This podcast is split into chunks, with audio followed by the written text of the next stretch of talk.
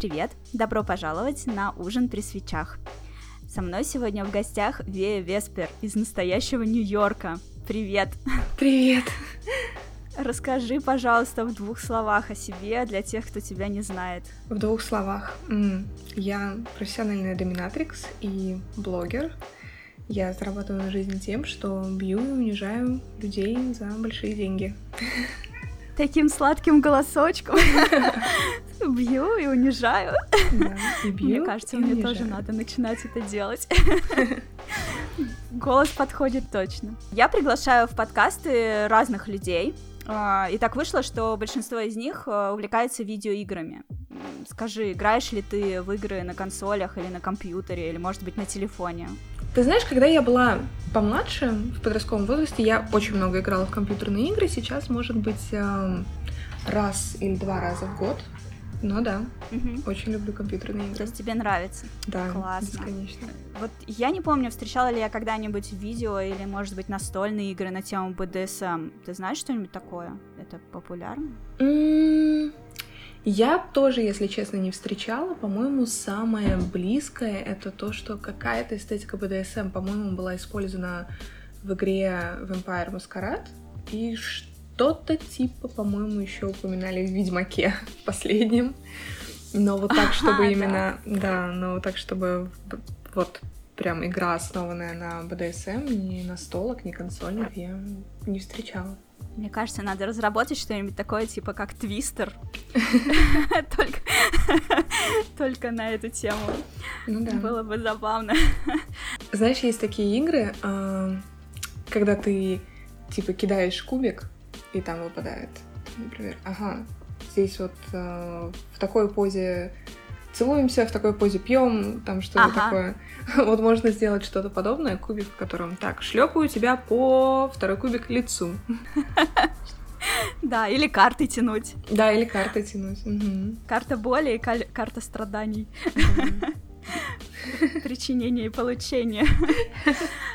Да, забавно. Вот мы, короче, набросали идей для следующего стартапа. Когда выйдем на пенсию. Я наблюдаю за тобой в соцсетях и э, заметила такую вещь, что ты стараешься не показывать места, где ты находишься в данный момент, откладываешь Мгм. это на потом или вообще, в принципе, маскируешься. Э, Я в целом тоже пришла к тому, чтобы слишком сильно не афишировать то место, где я нахожусь, но я не настолько аккуратна, как ты. Я могу даже выложить фотку вида из окна и забыть ее сделать доступной только для близких друзей и решить, а, ладно, пофиг, кто там будет что искать. Э, Был ли у тебя какой-нибудь опыт, э, или, может быть, просто есть какие-то страхи, что тебя кто-то будет сталкерить, преследовать, вычислять, э, где ты находишься? М, Почему ты да. аккуратно?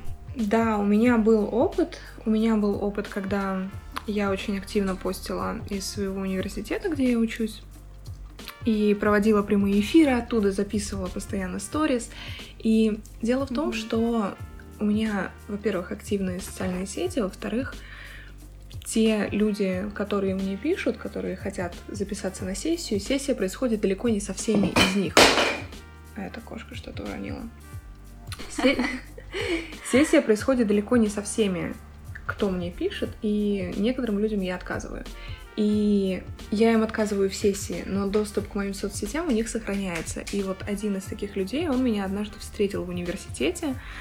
Ничего плохого не случилось, но он встретил меня на территории... Осадочек остался. Да, осадочек остался, он попытался как-то разговаривать со мной и говорит то, что ну, ну, ну вот, ну посмотри, ну я же нормальный. Я говорю, чувак, ты встречаешь меня без предупреждения на моей личной Это территории. ненормально. Нет, это ненормально, извини, ничего у нас не будет, вот.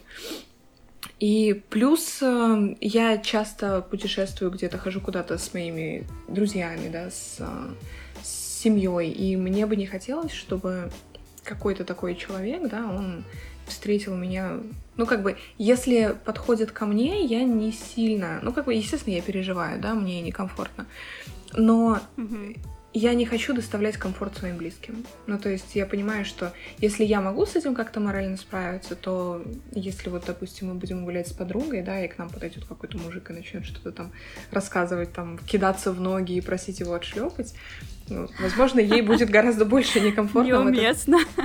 Да, поэтому стараюсь как-то mm-hmm. держать баланс. Раньше, да, делилась прям тоже всем.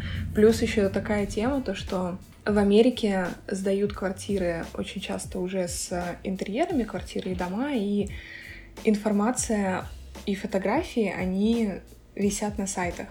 И я перестала... Можно просто нагуглить. Да, можно нагуглить реально интерьеры. Я знаю то, что у некоторых блогеров так было. То есть они снимали рум-тур, и просто там через два, через три дня к ним приходили в гости такие, о, да, я вот там на веб-сайте нашел по интерьерам там твой дом, по так же mm-hmm. вот, как у тебя виду из окна поэтому я решила. Да, то, у что... меня просто я сфоткала вид из окна, типа я только переехала, и на следующий день сделала фотку. Я жила на одиннадцатом или на десятом этаже, я уже не помню. Mm-hmm. И за окном было очень много снега, и я сфоткала, что типа вот мое первое утро в новой квартире.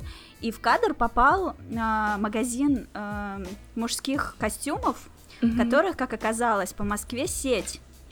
Вот. И чувак какой-то прям сел и заморочился. Он нашел э, все адреса этих магазинов, то есть их mm-hmm. по городу десятки, не знаю, много.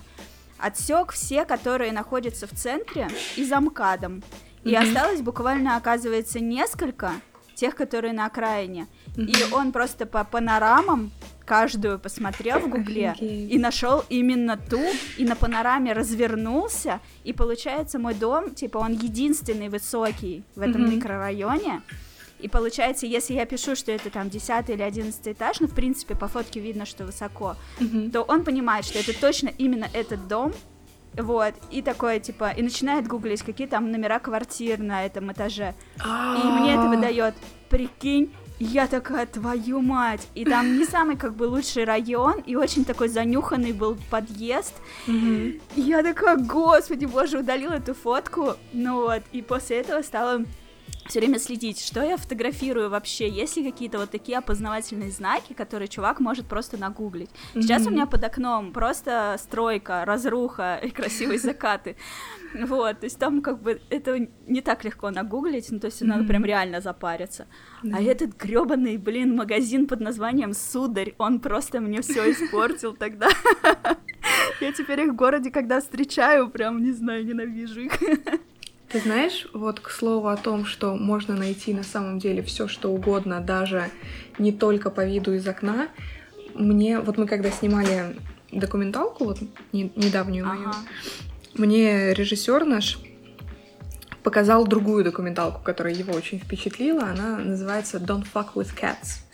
Там про парнишку, который выложил в интернет видео, как он издевается над котятами. Вот. Ой. И там был просто интерьер его комнаты, то есть там какая-то кровать, плед, там музыка какая-то на заднем плане, и все. И вот, вот он и, и котята. И там не, не видно было его лица.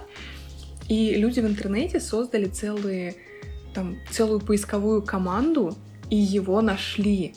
Просто вот по там марки пылесоса, который там на секунду попадает в кадре, там, знаешь, просто по таймлапсам раскладывали вот это небольшое видео, искали там на форумах, а что это за, что это за плед, что это там за постер висит, что это, что то. И ты же понимаешь, что что... А он, ну, как бы ничего не говорит, непонятно, да, на каком языке он разговаривает, не слышно его голос, непонятно, из какой страны человек. То есть есть 7 миллиардов людей, да, на всей огромной планете Земля, и тебе нужно найти одного, блин, полежащего на кровати пледу. И они потратили... Иголка неск... в стоге сена. Они действительно потратили несколько лет и нашли его, представляешь? Ну, то есть, как бы там большая документалка, там он впоследствии выкладывал еще несколько видео, но, блин, какова вообще вероятность, да, что его найдут? И его нашли. И там вот Офигеть. три фильма, они, по-моему, по полтора часа каждый, и вот они рассказывают, вот как они его искали, как они его вычисляли, как они искали. Это уже опубликовано, вот это уже можно да. посмотреть. Да, это опубликовано, mm-hmm. это есть на Netflix, это можно посмотреть, и я после этого поняла то, что все, я буду фотографироваться теперь только вот на фоне своей белой стены дома. Пошли вы в жопу. Ну, правильно. Не, ну вообще, ты знаешь, ну как бы тут э, с котятами, согласись, это очень мощная мотивация, но mm-hmm. в случае с твоим занятием действительно тоже мотивация может быть очень большой, потому что очень много вот дебилов, да, которые типа, у, шлюха, проститутка, наказать, mm-hmm. там все бабы, шалавы и так далее. Вот это вот движение, оно как бы гора... ну, мне как кажется, что оно гораздо более мощное, чем то, которое могло бы быть направлено против меня. Типа, mm-hmm. ха-ха-ха, поприкалываемся, напугаем, да? Мне кажется, что мотивации у людей недостаточно много, чтобы меня там вычислять. И то все равно я переехала в супербезопасный район с охраной, с консьержем, mm-hmm. за мной следили просто 24 на 7. Вот, mm-hmm. а ты правильно делаешь, что аккуратно вот, но я бы очень хотела приехать в Нью-Йорк и встретиться с тобой. В безопасной обстановке. Буду рада. Я буду рада встретиться с тобой на самом деле. Спасибо. А, кстати, дополнение, вот ты говоришь, что тебе бы не хотелось, чтобы тебя там, когда ты идешь с подругой, встретил какой-то вот чувак, бросился в ноги, да, ну, то есть шокирующим контентом тебе бы не хотелось. А если это, допустим, какая-то твоя подписчица, тебя просто узнает на улице, ей лучше пройти мимо, или она может подойти к тебе, сфоткаться, попросить автограф или что-то вроде этого? и пойти дальше, ну то есть не быть назойливой. Да, конечно. А, ко мне так однажды подошла подписчица на концерте Кататония в Нью-Йорке. Она, оказывается, меня фолловила, у нас даже была с ней какая-то переписка. Она подошла. Mm-hmm. Она сначала просто закричала мое имя, и я такая, что? И я ее вижу, она мне машет, и я к ней подхожу, она такая, привет, я Нора, ты помнишь меня? И я говорю, да, точно, мы же переписывались с тобой в Инстаграме, ага. вот. Мы с ней сделали селфи, поболтали, э, насладились вместе концертом. Да, это было интересно. Mm-hmm. Как бы, нет, я, я не боюсь, когда подходят подписчики. Естественно, я чувствую себя в безопасности, когда подходят девочки. А, по поводу мальчиков я не настолько уверена, но как бы я не против. Я все же понимаю, что большинство людей, наверное, все же не хотят причинять мне вред. Я пытаюсь в это верить. Вот. А, кстати, по поводу угроз, э, я не знаю, знаешь ты или нет, в прошлом году э, есть такой канал на ютубе Upvote, и они зачитывают треды с э, Reddit, ну, то есть они их переводят и зачитывают. Mm-hmm. И зачем-то они нашли мой твиттер, который на русском языке, который не нужно переводить, и просто зачитали мои твиты. И на их видео несколько сотен тысяч просмотров. И после этого ко мне... Я не знала, что они это сделали. Я узнала об этом только после того, как ко мне повалили подписчики в Инстаграм внезапно. И я спросила... Рекламировалась. Да, я спросила одного из них, ну, как бы, что, откуда вообще звон. Он сказал, что вот такое-то. Я зашла на это видео, посмотрела его, то есть, да, действительно зачитывают мои твиты. И потом я зашла в комментарии, и это такой был просто шквал, вообще негодования со стороны инцелов, которые говорили то, что я закажу у тебя сессию, изнасилую тебя, я найду тебя и убью, ты там такая сякая. Да, да, конечно. И я такая просто, ребят, вы чего? Это же все не настолько серьезно. Но это, знаешь, я вот в этот момент почувствовала себя актером, который в игре престолов играл Джоффри которого просто вот он играет роль плохого парня, и его за это все ненавидят. Вот, и у ну, меня да. при, примерно такое же. Я играю роль плохого парня, и за это вот меня ненавидят, желают мне смерти. И После этого я тоже, да, напряглась, ну как бы. Ну, да. ты знаешь, э, я не, ну как бы не знаю, легче тебе станет от этого или нет, или вообще как-либо это на тебя повлияет. А, есть же э, такой сайт Двач, да, ну то есть для тех, кто не в курсе, это место, где люди анонимно общаются друг с другом, то есть никто не знает, какое сообщение пишет кто. То есть даже если ты пишешь пять сообщений подряд, ты один, это можно расценить, как будто это написало пять разных анонимных людей. Вот, и э, на дваче уже несколько лет сидят люди, которые перетирают каждый мой твит. Целая комьюнити, которая перетирает мой твит, и недавно у меня есть один там человек, который мне регулярно докладывает, что там происходит, потому что я, честно говоря, даже не знаю, как этим двачом пользоваться, как там следить за актуальной информацией. Mm-hmm. Сама понимаешь, там как бы не только меня обсуждают, там тысячи людей сидят, mm-hmm. и я без понятия, как выискивать информацию чисто обо мне. Ну вот, но есть человек, который, э, ему нравится находить какие-то рофлы и мне их скидывать, вот, и как бы помимо всего прочего, что там пишут, ну, то есть меня там тоже как только не называют, это mm-hmm. при, при том, что я ничего такого не делаю, я стримлю игры. Там ну, то есть люди сидят и каждый день обсуждают мои твиты и негодуют от того, что я их пишу. Ну, то есть, блин, типа, о, а чё она, блин, каждый свой пук, типа, постит в Твиттер. Чувак, ты сидишь и обсуждаешь каждый мой пук. ну, то есть твоя жизнь настолько скучна, у тебя ничего не происходит, что ты несколько лет сидишь и просто обсуждаешь, какая я тварь. Серьезно. Вот, это очень смешно. Ну, то есть, если даже у меня есть такое комьюнити из какого-то количества людей, вот, то могу представить, сколько их у тебя, и это, блин, стопудово точно люди, которые просто сидят дома и не выходят оттуда даже, у них лишь нет жизни, они вот только занимаются, что срут в интернет других людей, потому что своего нечего насрать туда. Ты знаешь, есть же есть же еще целый форум, даже два, по-моему, форума. Вот один, который старый был, э, я про него слышала «Богиня», на котором обсуждают mm-hmm. каких-то блогеров. Я видела, что там Саша Митрошина обсуждает. Вот. И есть еще форум Холиварка. На нем обсуждают каких-то менее известных интернет-личностей, и несколько раз там обсуждали меня в контексте моих каких-то знакомых, которые в интернете чем-то не очень хорошим прославились, например, там какими-нибудь срачами в Твиттере, да, и mm-hmm. я, я там где-то затесалась. И я видела, мне присылали, что обсуждали мой тред по поводу того, что, ну вот по поводу секс-работы, вот это все. И, ну, мне просто сказали, посмотри там вот про тебя, мне кинули ссылку, я открываю, думаю, господи, что же там, что же там, какой ужас. И я открываю, и я понимаю, что там обсуждают мой тред, но человек, которого обсирают, это не я. И я так, что? Да ладно. Да ладно? А как же Правда? Я? То есть там, знаешь, кто-то действительно там ссылался на то, что ну вот, смотрите, вот она действующая секс-работница, вот она вот это, вот это пишет. И там кто-то пишет, да вот, да, она шлюха. Не, ну да, ну шлюха, ну и не скрывает за то, что шлюха. Что ты переживаешь по этому поводу? Я такая, «Хм, ничего себе. Ничего себе, да, действительно. адекватности. Я прям так, знаешь, удивилась, думаю, вау. все таки вот эти интернет-пространства, они, видимо, какой-то момент адекватности в них есть. Ну, то есть, действительно, там было такое, что как какой-то другой человек там писал про меня огромный твит или там какой-то огромный тред или пост о том, что вот, да, Вея, она там такая сякая. И вот эти подписчики холиварки, они такие начинают меня защищать, такие, да нет, ну вот она же пишет вот это, она же пишет вот это, ну как бы в этом есть какой-то смысл. Mm-hmm. хм, чего себе. так можно было. Да, как необычно. Ну, то есть вот тоже такая, знаешь, противоположная сторона. Но я это все, я это не ищу, я это не, не мониторю, потому что да, вот конечно, я, сего, я сегодня вот тебе сейчас узнала, что еще существует двач, что есть там какие-то штуки. Не знаю, я не хочу это все знать. Пожалуйста, если вы знаете, что меня где-то обсуждают, не присылайте мне. я не хочу это знать. Если что-то хорошее говорят, то присылайте. Если плохое, то не надо. У меня и так много негатива в жизни. Хватает. Спасибо большое. Да, согласна.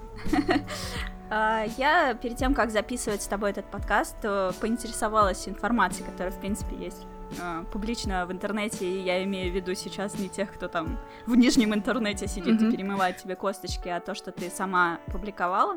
Mm-hmm. Э, ссылки, то есть там TJournal, Wonderzine, и вот недавний вот этот ролик на Ютубе. Mm-hmm. Э, составляя вопросы к этому подкасту, я очень старалась э, как бы учитывать, что эта информация есть, то есть мне хотелось своим подкастом заинтересовать слушателей, чтобы им самим захотелось пойти и узнать о тебе больше. Поэтому я не буду тебя спрашивать о том, как ты пришла в профессию, вот, как ты всем этим вообще занялась, как тебя довела до этого жизнь, вот, но когда я составила свои вопросы, я показала их своему другу, который тоже на тебя подписан, вот, и он добавил несколько своих, то есть я на них ответы знала, но я согласна с тем, что, наверное, лучше их все-таки в подкаст добавить, вот, то есть если ты хочешь э, на какой-то вопрос ответить, типа, вся эта информация есть там, так тоже можно, если хочется ответить, отвечай. Mm-hmm. Я с удовольствием послушаю. И ребята, которые слушают подкасты, они любят, чтобы подкасты были подольше. Там уже у тебя очень mm-hmm. приятный голос, я уверена, им захочется тоже насладиться. Mm-hmm. вот, э, так что э, несем нашим подкастам добро и удовольствие.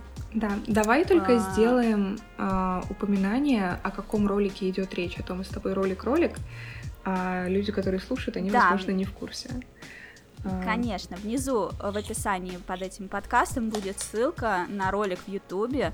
А, про Вею сделали офигительный репортаж а, про то, как она вообще чувствует себя во всем этом БДСМ, как она туда попала, и, в общем, что главная мысль этого всего, что это абсолютно нормально, и эту же мысль я хочу подчеркнуть этим подкастом, потому что лично я думала долгое время, что ну, вот эти вот какие-то там извращенцы в коже, в латексе какой-то фигней занимаются, но это как бы никогда не, возне... не вызывало у меня ни негатива, ни сочувствия, ничего такого, как-то вот просто с детства повелось, э, вот мы с братом как-то иногда обсуждали, что вот у нас были какие-то знакомые, которые этим увлекаются, э, или какие-то знакомые знакомых, ну то есть мы как бы всегда допускали, ну мы сами были неформалами и панками, как бы, знаешь, обсуждать, осуждать при этом БДСМ, ну как бы, ну come on, вот, и в общем всегда считала, что это какие-то люди с э, отклонениями почему-то, вот,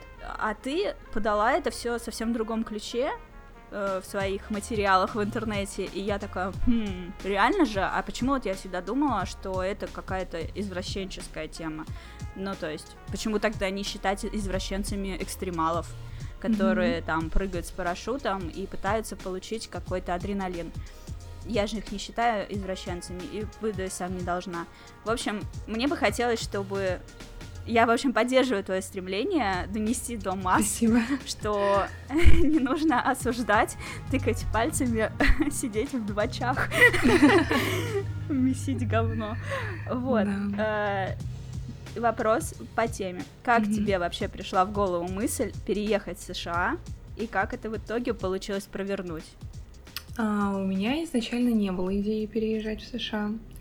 Я всей своей душой уже очень много лет Обожаю город Лондон. До того, как я переехала в Америку, я была в Лондоне, и на тот момент, пока вот я там училась, э, я была в Лондоне, плюс пока у меня была активная студенческая виза, я туда много раз ездила э, из России уже, когда закончила обучение, и, в принципе, планировала провести свою жизнь там.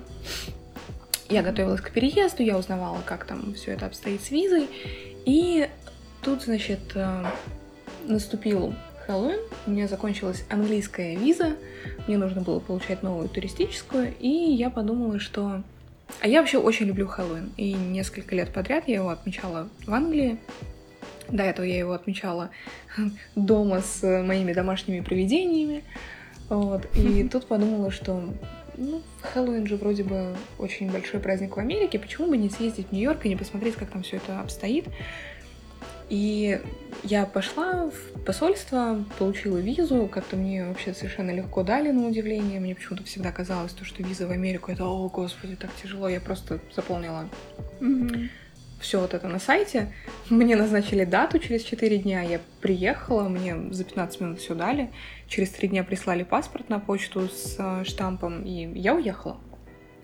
И я приехала за пару дней до Хэллоуина, потому что там был по-моему, сам праздник был в рабочий день, а отмечали выходной, ну, в общем, как-то так. И там, в Нью-Йорке, ну, в смысле, здесь, в Нью-Йорке, а, проводят большой парад вечером в честь Хэллоуина. То есть люди разнаряженные, красивые, просто выходят на улицу и огромной толпой просто идут через весь город, и к ним постепенно присоединяются там люди выходят из домов, присоединяются к ним, и вся эта огромная толпа она растет и увеличивается, и там весь город красиво украшен, да, и я хотела к этому всему присоединиться. У меня не было с собой никакого костюма, и также я не знала, где в Нью-Йорке его купить, потому что я только приехала и ничего не знала, и я себе соорудила такой костюм Харли Квин, потому что это один из моих любимых dc персонажей.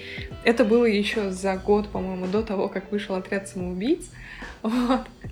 И так что это еще не было мейнстримом, и я вышла на улицу, пошла как какой-то момент, э, увидела эту толпу, решила ее найти, потом увидела, что там слишком много людей, там пару блоков с ними прошла, и думаю, ну, блин, идти с толпой можно весь вечер, надо посмотреть что-то еще. И я просто шла по улице и увидела, что В Нью-Йорке вообще такая тема, ну, как бы сейчас в карантин нет, а вообще обычно по выходным около баров стоят зазывалы, которые дают тебе какой-то промо или просто говорят, а у нас там сегодня стендап, заходите к нам. Вот. И люди заинтересованные заходят. И вот я шла по улице, и там вот были вот эти зазывалы, и один из них был в костюме Бэтмена. Ага. И он подходит ко мне такой, эй, красотка Харли Квин, заходи к нам, я дам тебе бесплатный дринк. И я думаю, ну, наверное, это знак. Захожу э, в этот бар, там темно, куча просто людей, все битком, какая-то музыка говняная играет. И я думаю, ну ладно, пойду сейчас выпью что-нибудь, подхожу к бару, не могу к нему протиснуться, потому что там просто куча людей, я маленькая, у меня тихий голосочек, извините, извините, пожалуйста. Это совсем не вяжется с твоим образом из Инстаграма. Да. Достала плетку и все, короче, распугала. Да. И передо мной стоит молодой человек, я его так пальчиком по, по спине, а он в кожанке, естественно, он не чувствует, что, что я там его пальчиком тыкаю. Я думаю, думаю блин, надо как-то внимание его привлечь. Я его за жопу просто хватаю, он оборачивается, смотрит на меня такой удивленный. Я такая, о, привет. И тут я понимаю, что он очень симпатичный. И у нас с ним завязывается разговор, мы начинаем с ним болтать, обсуждаем там любимых актеров, любимые фильмы, музыку. Оказывается, что у нас огромное количество общих интересов. И потом я ему говорю, слушай, вот здесь музыка какое-то говно, давай уйдем куда-нибудь. Он говорит, ты знаешь, мой друг сейчас а, в соседнем штате проводит свою вечеринку. Я тебе обещаю, там будет просто потрясающая музыка, вся твоя любимая. Я говорю, ну поехали.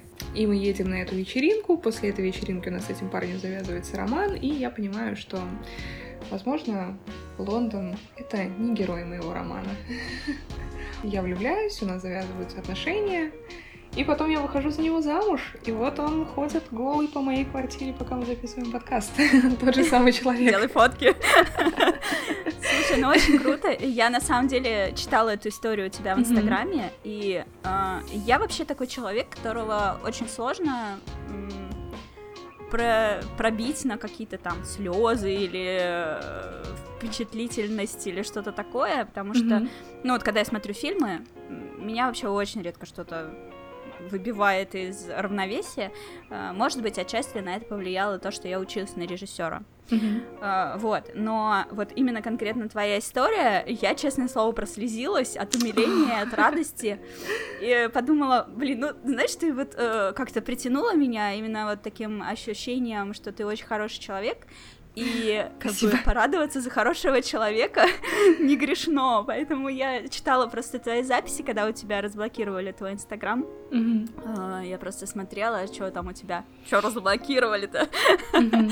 вот, как-то лежала в ванне и залипла, в общем, на час э, в чтении твоих постов. И вот эта вот история любви, она прямо такая реально фильм можно про это снять. Ничего себе, такая зашла в бар, схватила за жопу самого красивого парня на тусовке, вышла за него замуж, переехала в США и, в общем, и главное, что он тебя поддерживает во всех твоих вот этих э, увлечениях, что он mm-hmm. тебя подтолкнул быть собой и заниматься этим, это же, блин, такая редкость. Ну, то есть я вот тоже из этих людей, ну, в смысле, я думаю, таких людей мало, но такая же, как ты, в плане того, что я считаю, что мне одной хорошо, мне никто не нужен, и замуж mm-hmm. я точно не пойду, и детей я не хочу, и вообще это нахрен надо.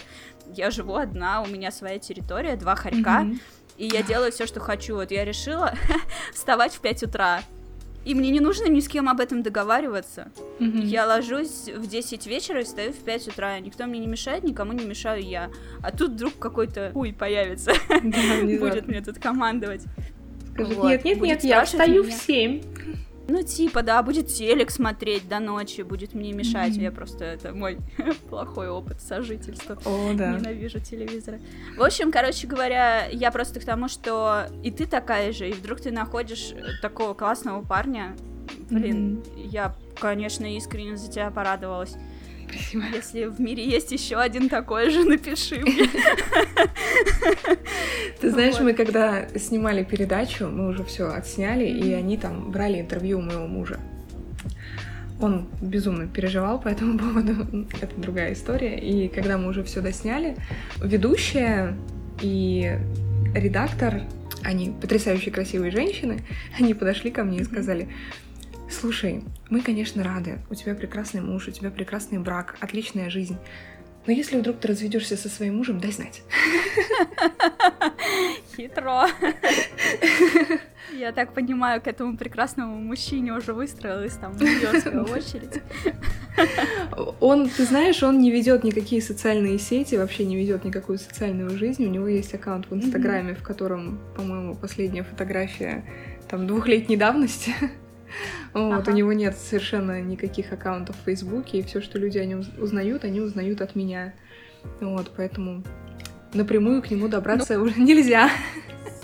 Ну, вообще, по твоим э, видео с ним видно, что он не, не такой, не социальный, не, mm-hmm. ну, в смысле, не про соцсети, потому что, э, ну, то есть, как-то в нем уживаются самоуверенность, в смысле, уверенность в себе, да, то есть он mm-hmm. там явно не комплексует по поводу того, что чем ты занимаешься и что это как-то mm-hmm. ему угрожает, это значит, что он уверен в себе достаточно.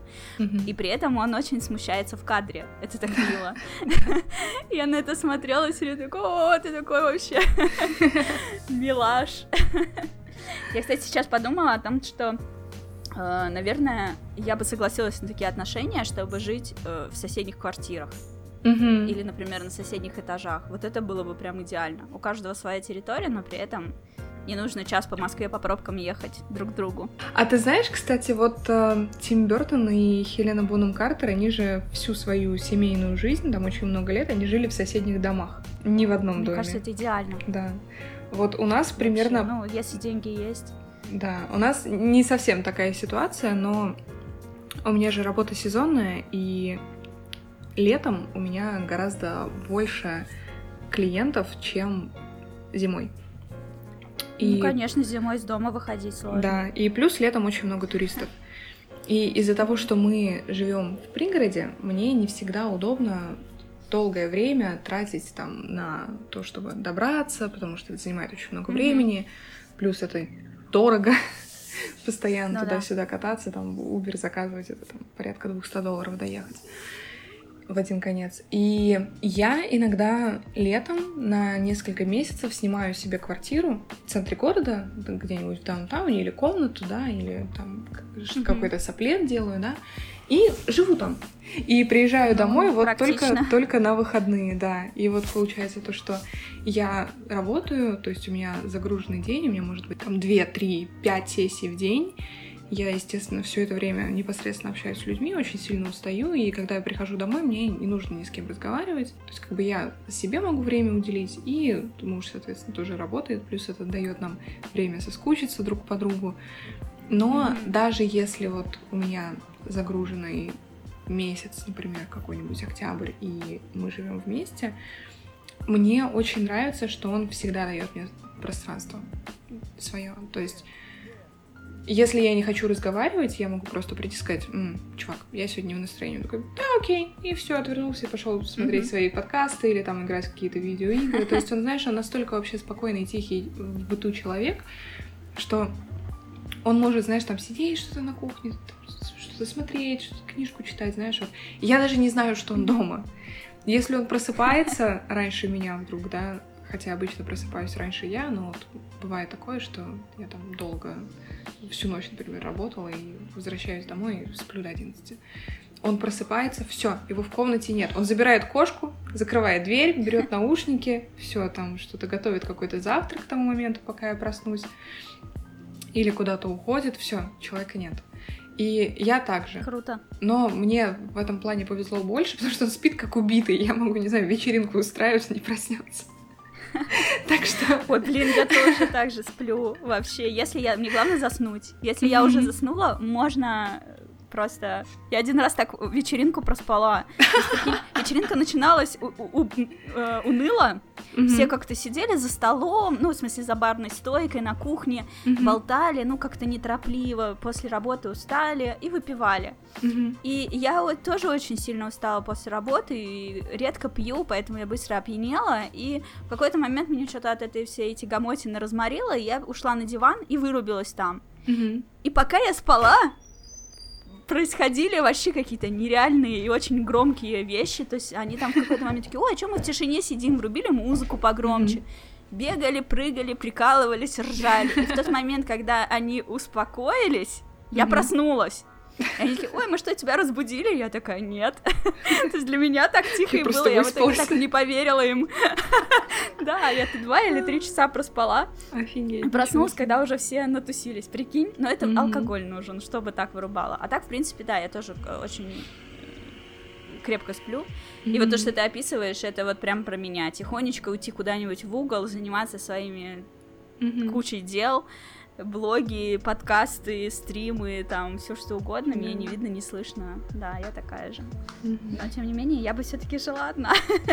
Да, нет. Наверное, я тоже однажды встречу того самого человека.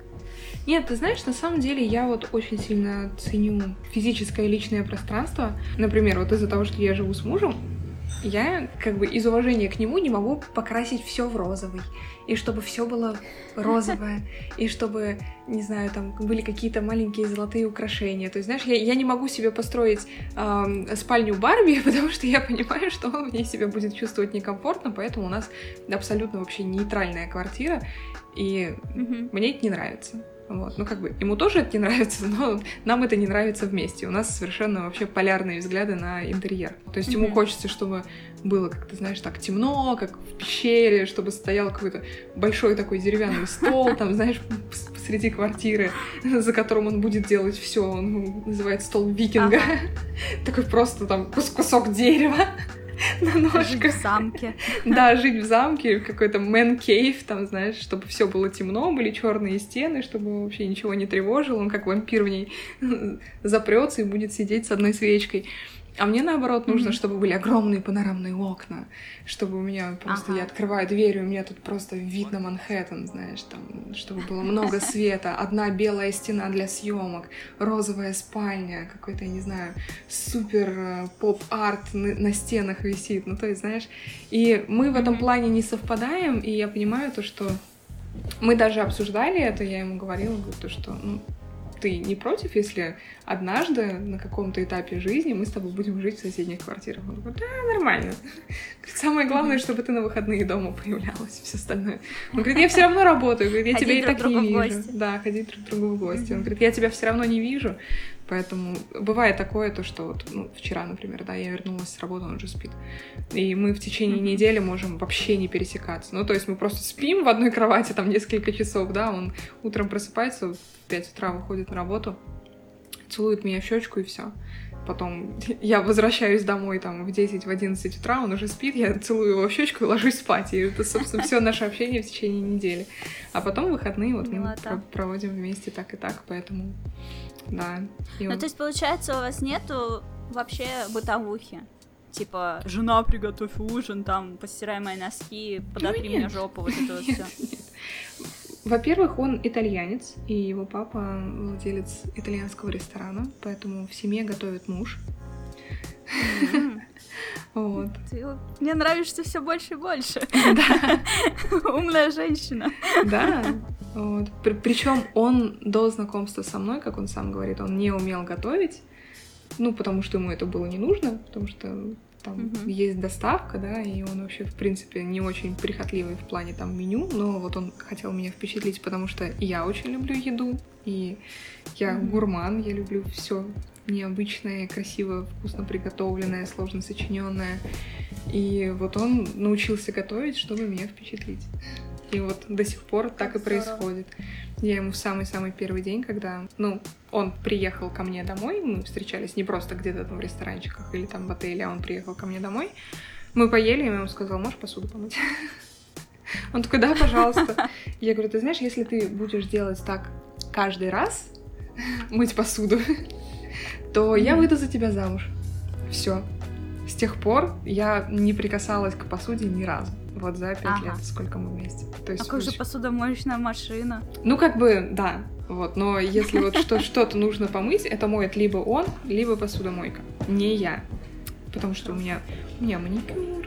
Даже если у меня нет маникюра, у меня все равно маникюр.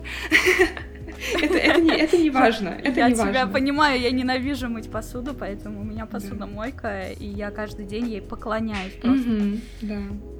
Перед тем, как мы перейдем к следующему вопросу, у меня появился свой вопрос э, mm-hmm. личный.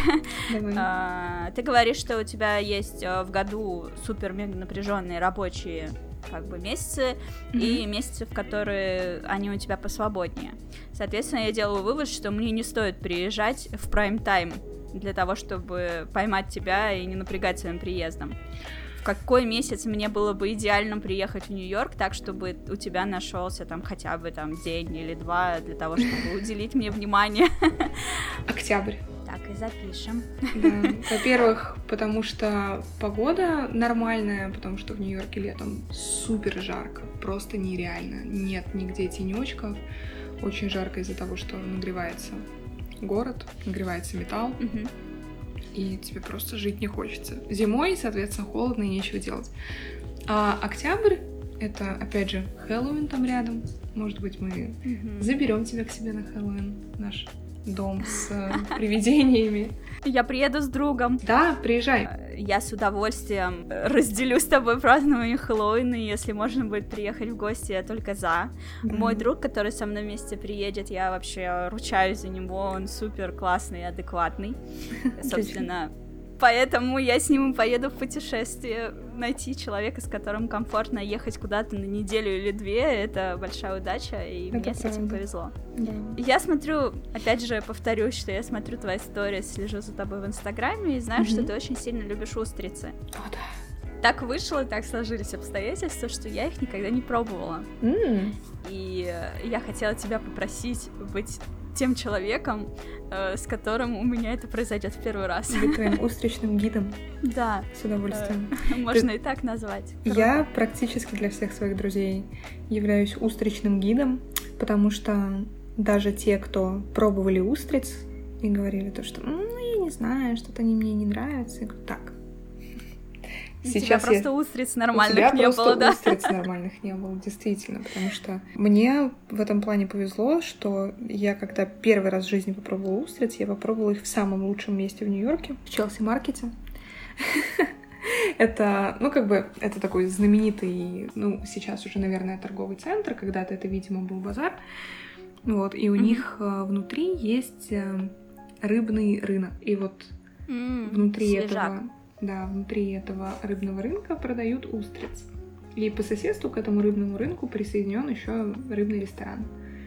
И вот там продают устриц с нескольких штатов. Там каждый день у них 10 разных совершенно видов устриц, которые разные по вкусу, разные там по степени сладкости, солености, по размеру, по цвету, по форме вообще просто невероятное mm-hmm. разнообразие и вот мне повезло попробовать устрицы именно там, и все, с тех пор я... Любовь на всю жизнь. Да, устричный гид, да, у меня даже есть приложение, в котором а, все виды устриц перечислены, какие есть. И mm-hmm.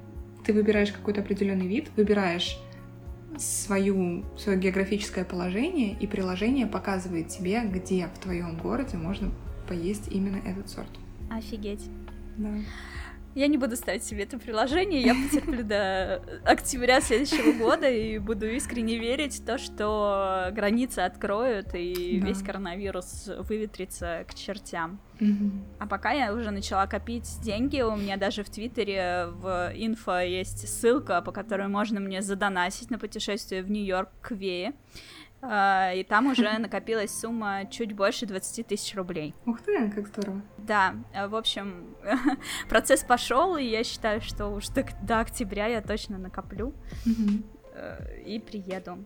Вот. И в том, что визу мне дадут, я тоже не сомневаюсь. Единственное, придется спланировать еще какое-то путешествие в любой европейский город, потому что в России под санкциями находится, и в ней не получить визу в США. А, вот. да ты что? Так что да, нужно ехать куда-то в Польшу или в Чехию или еще куда-то и там проходить э, собеседование, получать визу там. Да ладно, я не знала, это давно так? Да, довольно давно. Ничего ну, себе. год точно, может два даже. Я потому что слышала, что просто сделали посольств меньше, но то, что вообще в России нельзя получить визу, это я первый раз слышу. Ничего себе. Ну вот я знаю точно, что ни в Питере, ни в Москве посольств нет. И С что люди ездят сойти. вот Ну, типа, отличный повод сгонять э, ну, да. куда-то в какой-то европейский город. Я, например, мечтаю побывать в Праге, я ни разу там не была. Mm-hmm. И я подумала, что вот за визы в США я поеду в Прагу, проведу там дней пять, э, погуляю по этому прекрасному городу, в общем, понаслаждаюсь атмосферой и получу, собственно, визу и вернусь в Москву радостно. Однажды я уже получала визу в США, так что я думаю, проблем не будет. А, ну да. Какие самые странные стереотипы об БДСМ тебе встречались? Самая дичь. Самая дичь. Все странно. Все странно, серьезно. Я каждый раз, когда просто какие-нибудь мейнстрим слышу, у меня прям закрой рот. Закрой рот свой, поганый. Ага. То есть это не самая приятная тема для тебя? Да, ты знаешь, ну то, что все, кто увлекается БДСМ, их всех били родители, например. Вот это вот один из самых Да ладно, но это же даже нелогично. Ну, слушай, для кухонного психолога, который прочитал название книг Курпатова и теперь думает, что он все знает, вполне логично. Для них это все логично то, что у меня не очень хорошие отношения в детстве были с папой, и я стала доминатрикс, это тоже для них абсолютно логично. То, что не очень хорошие отношения с папой у 98% жителей СНГ, и при этом доминатрикс из них стали абсолютно вообще далеко не все, это в их логику не укладывается. Слышу звон, но, к сожалению, понятия не имею, где он. Хорошо, и что же это в итоге такое? Почему БДСМ это нормально, а не дичь для извращенцев, как я думала раньше? Нужно понимать, что БДСМ это не только садомазохизм, это не, не только плетки, кляпы и унижения. Хотя это действительно большая часть, но угу. в принципе сам БДСМ включает в себя просто огромное, огромное, огромное количество вещей, огромное количество фетишей, предпочтений.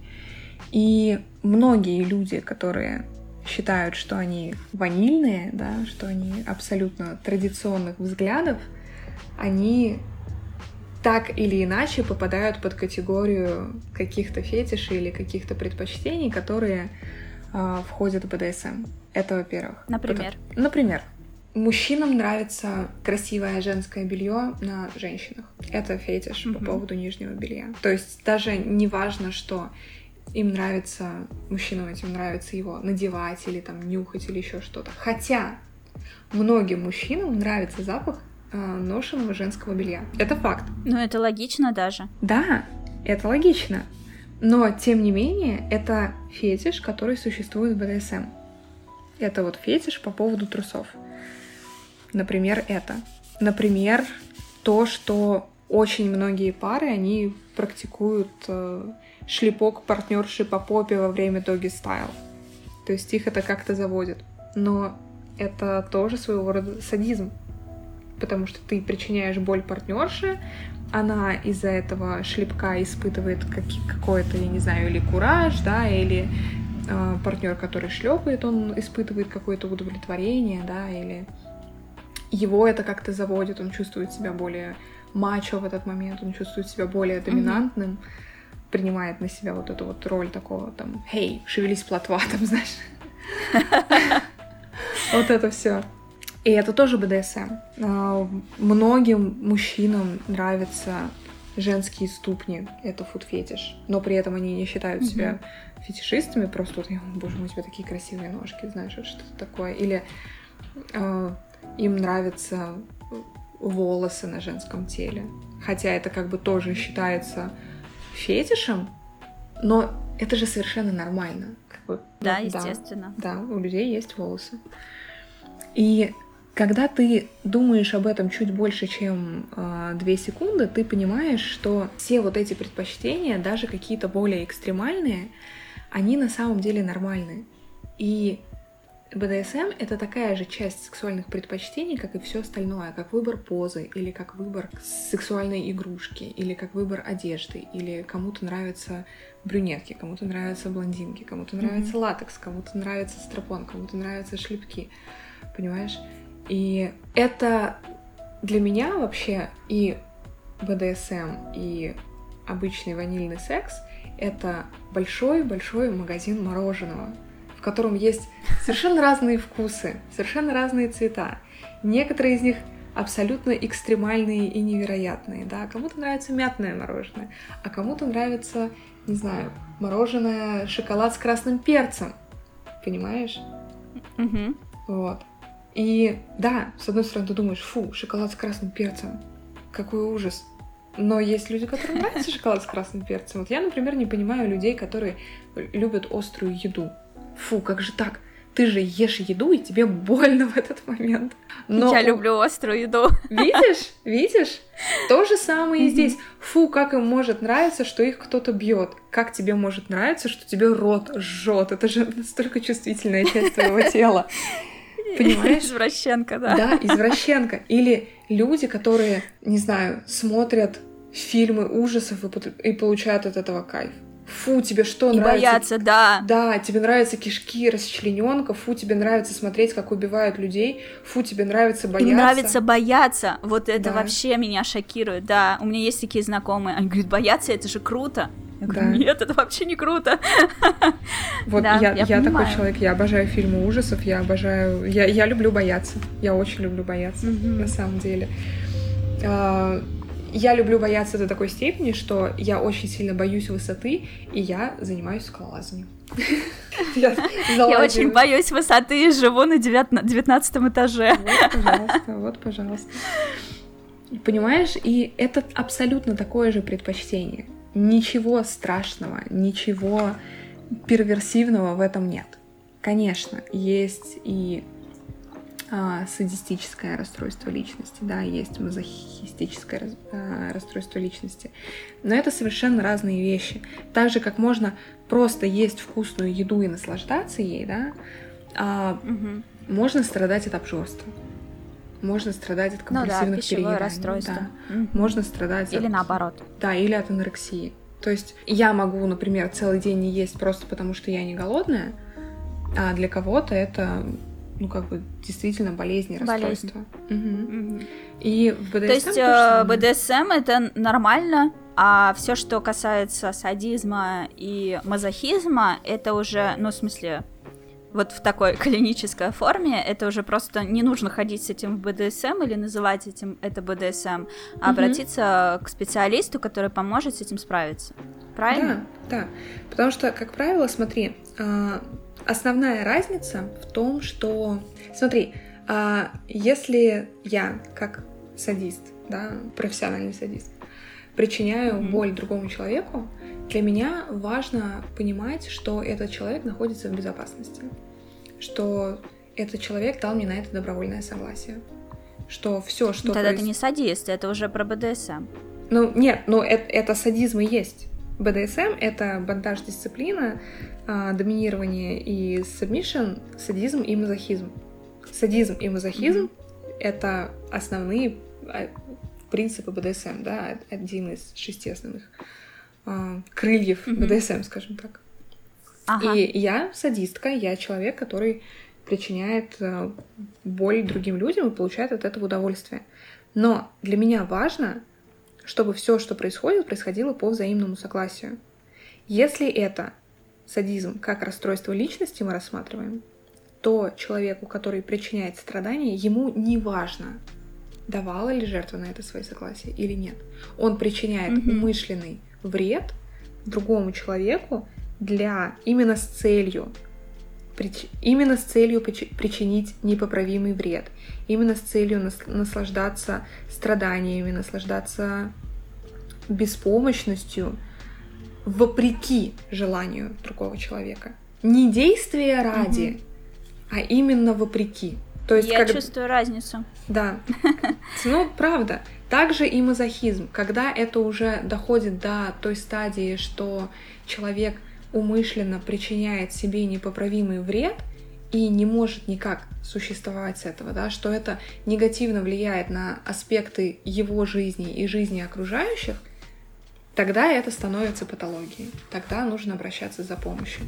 Если то, что ты практикуешь, оно никак негативно не влияет ни на твою жизнь, ни на жизнь окружающих тебя людей и людей, с которыми ты взаимодействуешь, то это просто предпочтение. И именно в этом основная разница между любой вообще болезнью и предпочтением и нормой. И вот это важно понимать.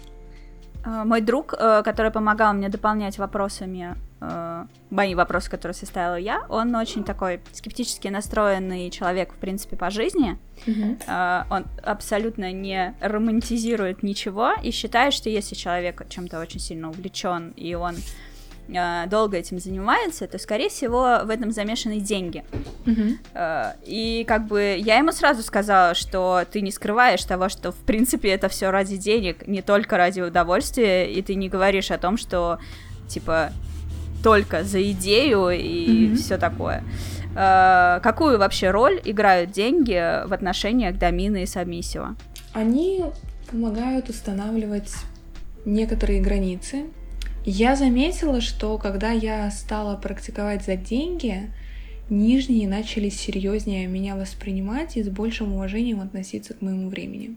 Mm. А, плюс я сама стала серьезнее относиться с большим уважением к своему времени, к своему труду, к своей, ну вообще к тому, что я делаю, да, к своим знаниям, не только на сессии, а вообще по жизни в принципе. Потому что если до этого я могла там, не знаю, переработать в офисе на там 3-4 часа больше и не попросить за это никакую прибавку, то здесь, извините, если час закончился, то мы его либо оплачиваем, либо я пошла домой.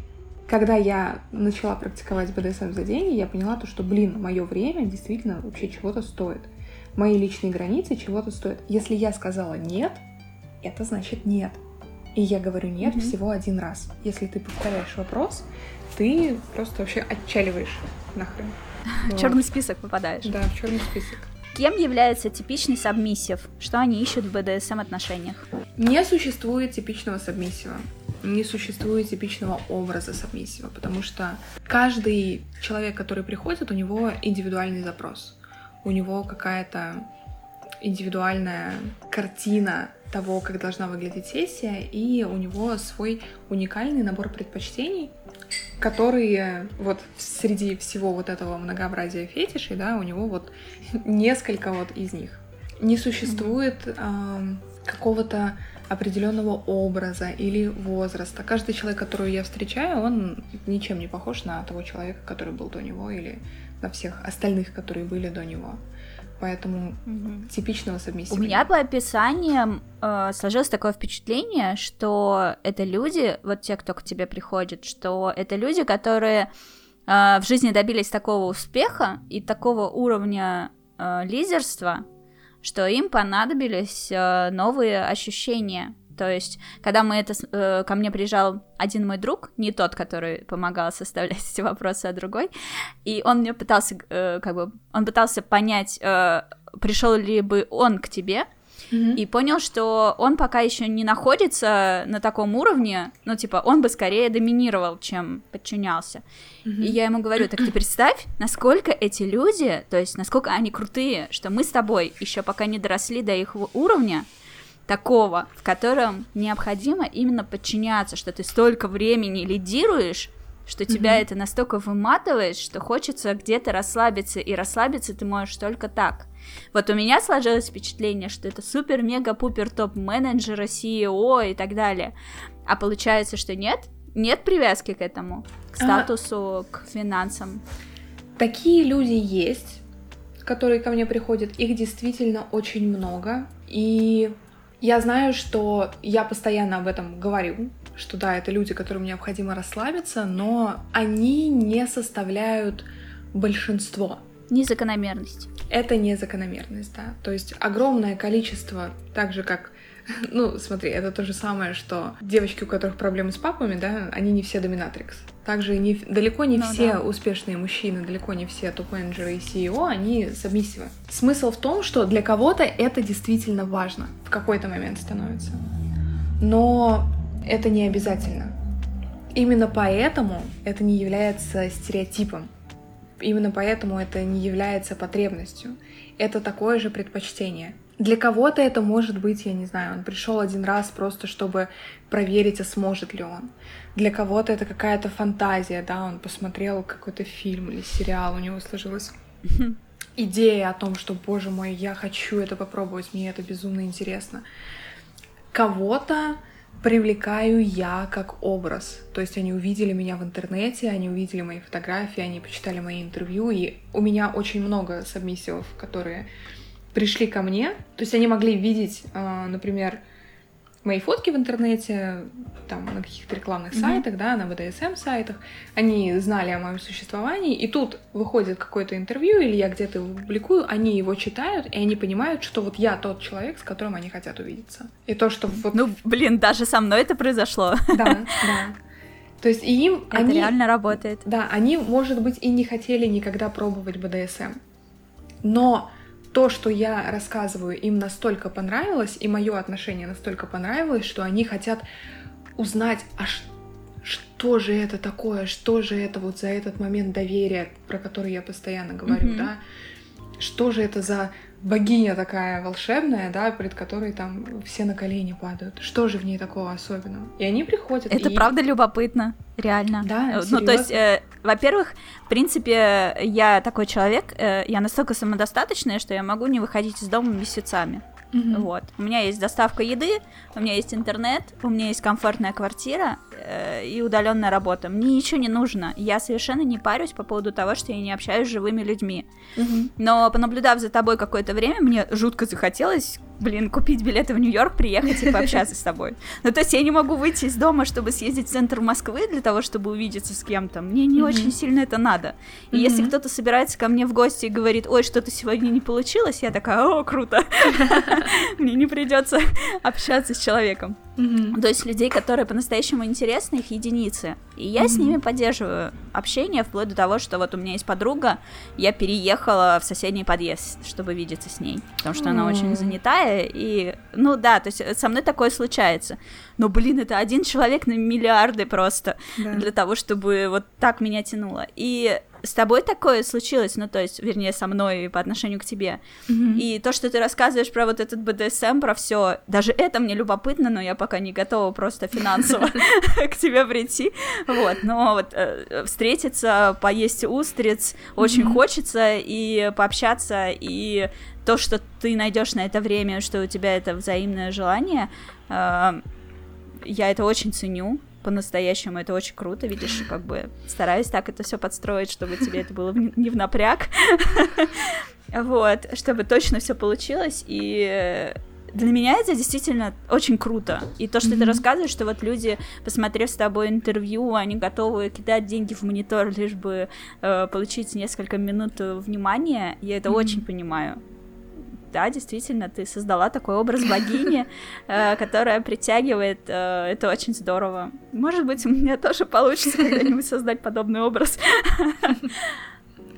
Ты знаешь, это, кстати, очень удивительно, потому что это очень серьезно контрастирует с теми ощущениями, которые я вызывала у людей, когда была маленькая.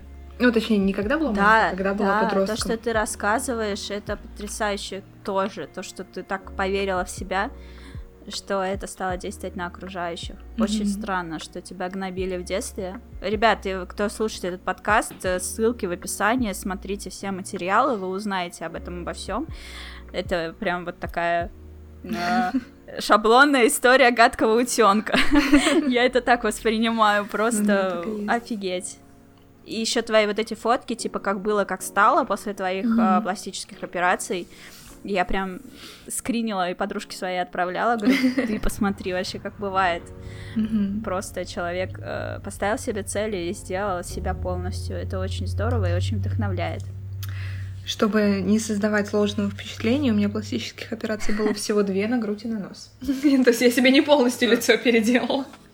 Очень важные части тела. Ну, то есть насчет носа, как бы, mm-hmm. на мой взгляд, и так, и так было хорошо, но главное, чтобы тебе нравилось. Mm-hmm. Вот, это же тоже важно, да, чтобы смотреть на себя в зеркало. Это как мне сейчас все такие говорят, ой, ну куда тебе худеть? Ты и так прекрасно выглядишь. Я говорю, ребят, mm-hmm. вы меня видите по фоткам в Инстаграме, а я вижу себя голой в зеркале. О чем вы вообще yeah. говорите? Мне есть куда худеть, и как бы сейчас хорошо, слава богу а потом будет настолько хорошо, что вы сами охренеете. Mm-hmm. Точно так же у тебя с носом, ну, с моей колокольни и так, и так было хорошо, ну да, сейчас, наверное, лучше. А для тебя это такой прям шаг в самоуверенности. Да. Все правильно сделала. А про грудь так вообще, что тут обсуждать? Сиськи клево, конечно.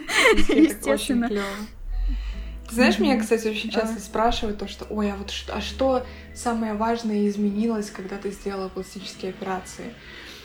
А, и я не могу сказать, знаешь, то, что я такая просто сделала сиськи, такая, а, все, пиздец, я секс-бомба. Нет. Королева. Ага. У меня, у меня ничего нового не появилось в ощущении себя. У меня отвалились старые комплексы. И это все, что изменилось. То есть у меня просто mm-hmm. стало меньше забот. Если до этого я приходила в магазин, и я такая, я так переживала, то что, господи, какое красивое платье, но оно никогда не будет на мне красиво сидеть, потому что сидеть-то не на чем. Понимаешь, я вот, я все такая ходила, блин, блин, блин, не знаю. Сейчас я понимаю, что я могу в интернете без примерки заказать себе любую вещь, и она будет на мне сидеть так, как mm-hmm. я, как я ее себе представляю.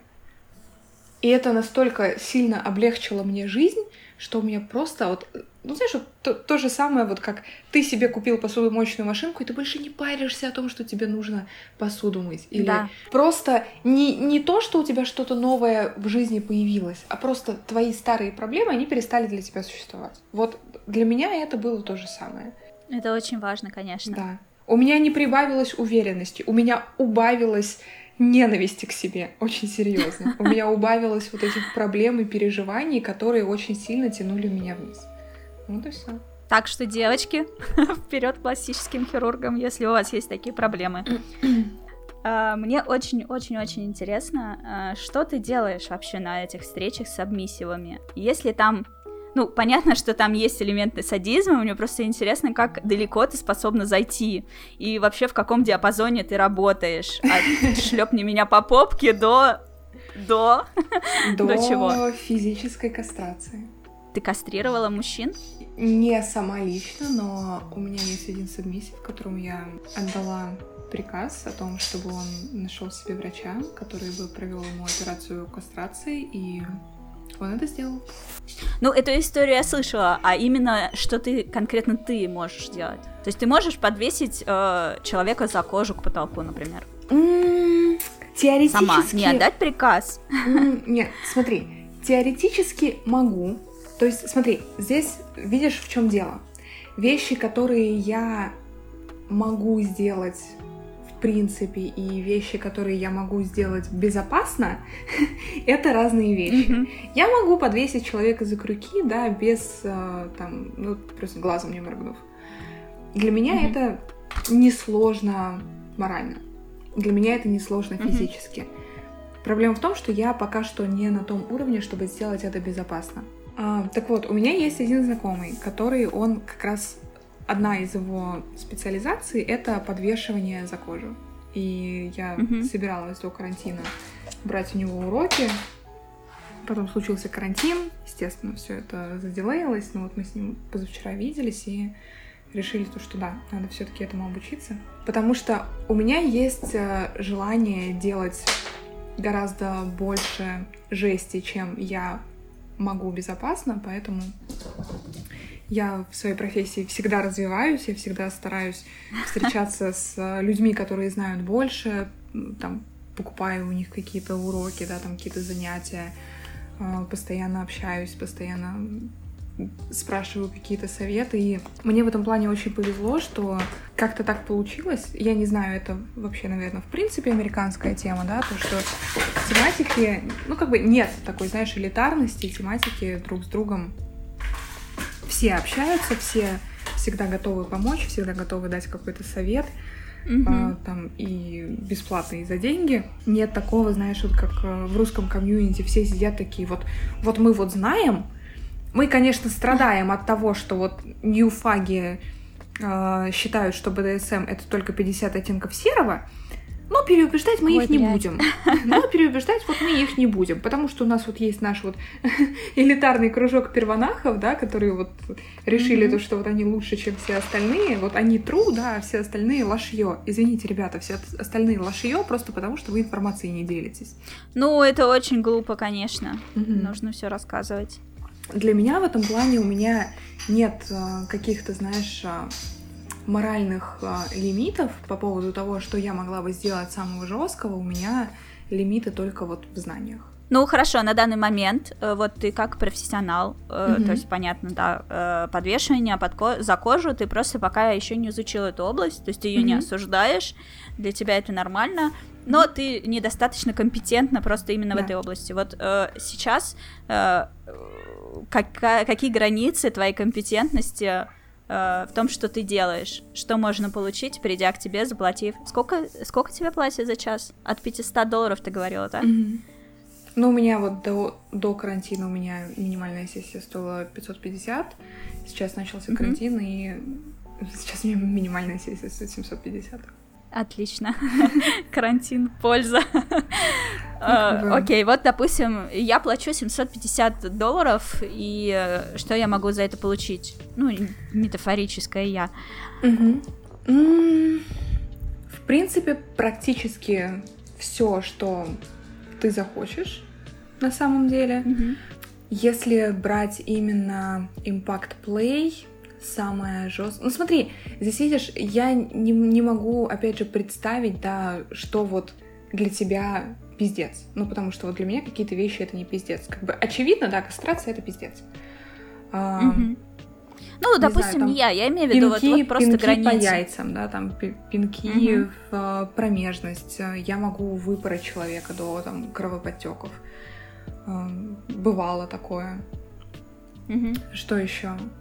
Я могу сделать какую-нибудь ролевую игру и имитировать там убийство человека. Я иногда mm-hmm. практикую не совсем безопасные вещи, да, то есть, как бы, возможно, я подвергаю себя риску, но мне это интересно, и я беру на себя ответственность э, в том, чтобы все же это делать, несмотря ни на что. Я практикую, например, удушение. И вот до того момента, mm-hmm. пока человек не вырубается. Я практикую это далеко не со всеми. Это только сабмиссивы, с которыми у нас довольно длительная история общения, которые доверяют мне и которым доверяю я, которые я прекрасно знаю, что если что-то пойдет не так, они достаточно, скажем так, в коннекте со своим телом, чтобы дать мне об этом знать, поэтому мне безопасно с ними работать. И, и они... без психологических отклонений они пришли да, тебе да, да, да. не умирать, а отдыхать. Да. И то же самое они доверяют мне настолько, потому что, ну, как бы у нас достаточно большой был опыт, да, и они знают, что я никогда не сделаю чего-то вот за гранью. То есть я всегда знаю, mm-hmm. когда нужно остановиться, я всегда знаю, если вдруг, не дай бог, да, там что-то пошло не так, я знаю, как э, помочь им, как их привести в себя, то есть э, Никогда не было такого, что приходилось бы вызвать скорую, но у меня нет с этим проблем. Mm-hmm. Вот, то есть, как бы я в этот момент не растеряюсь.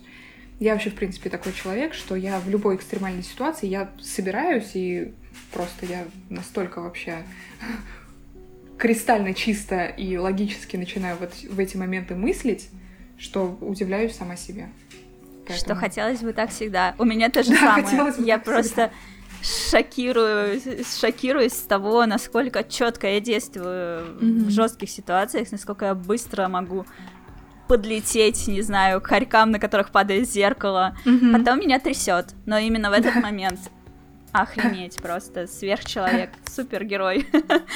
Да, я тебя понимаю. Ну, то есть, э, если если другие люди, которые практикуют БДСМ, например, ну, то есть не конкретно ты со своим сабмиссивом, а другая доминатрикс э, с ее клиентами, э, если она практикует что-то, что выходит за рамки твоей компетенции и что сохраняет саму вот эту вот идею того, что все добровольно и основано на доверии, э, ты не будешь осуждать эту доминатрикс, э, как бы далеко она ни зашла. Нет, ну, то есть, конечно, если это конечно не... нет, конечно mm-hmm. нет. Я, ты знаешь, я в принципе не такой человек, который будет кого-то там за что-то осуждать.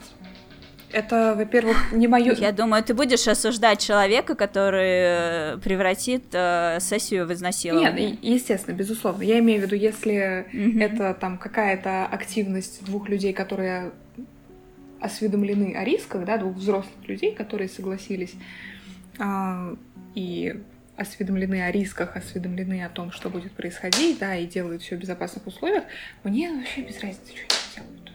Меня это не касается. Стелла, батарейки не игрушка. И они шумные.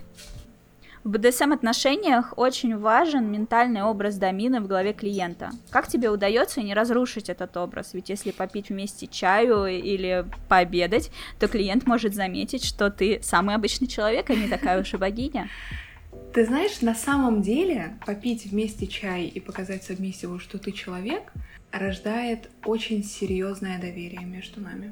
Поэтому я, во-первых, очень легко переключаюсь, и я даже во время сессии, то есть, во-первых, смотри, а, я этот вот образ доминатрикс включаю только когда начинается сессия. Когда мы переписываемся в имейле, если мы встречаемся на консультации, если вот мы встречаемся уже для того, чтобы провести сессию, и перед сессией мы у нас вот идет процесс обсуждения, да, того, что мы будем делать, что происходит, можем просто поболтать.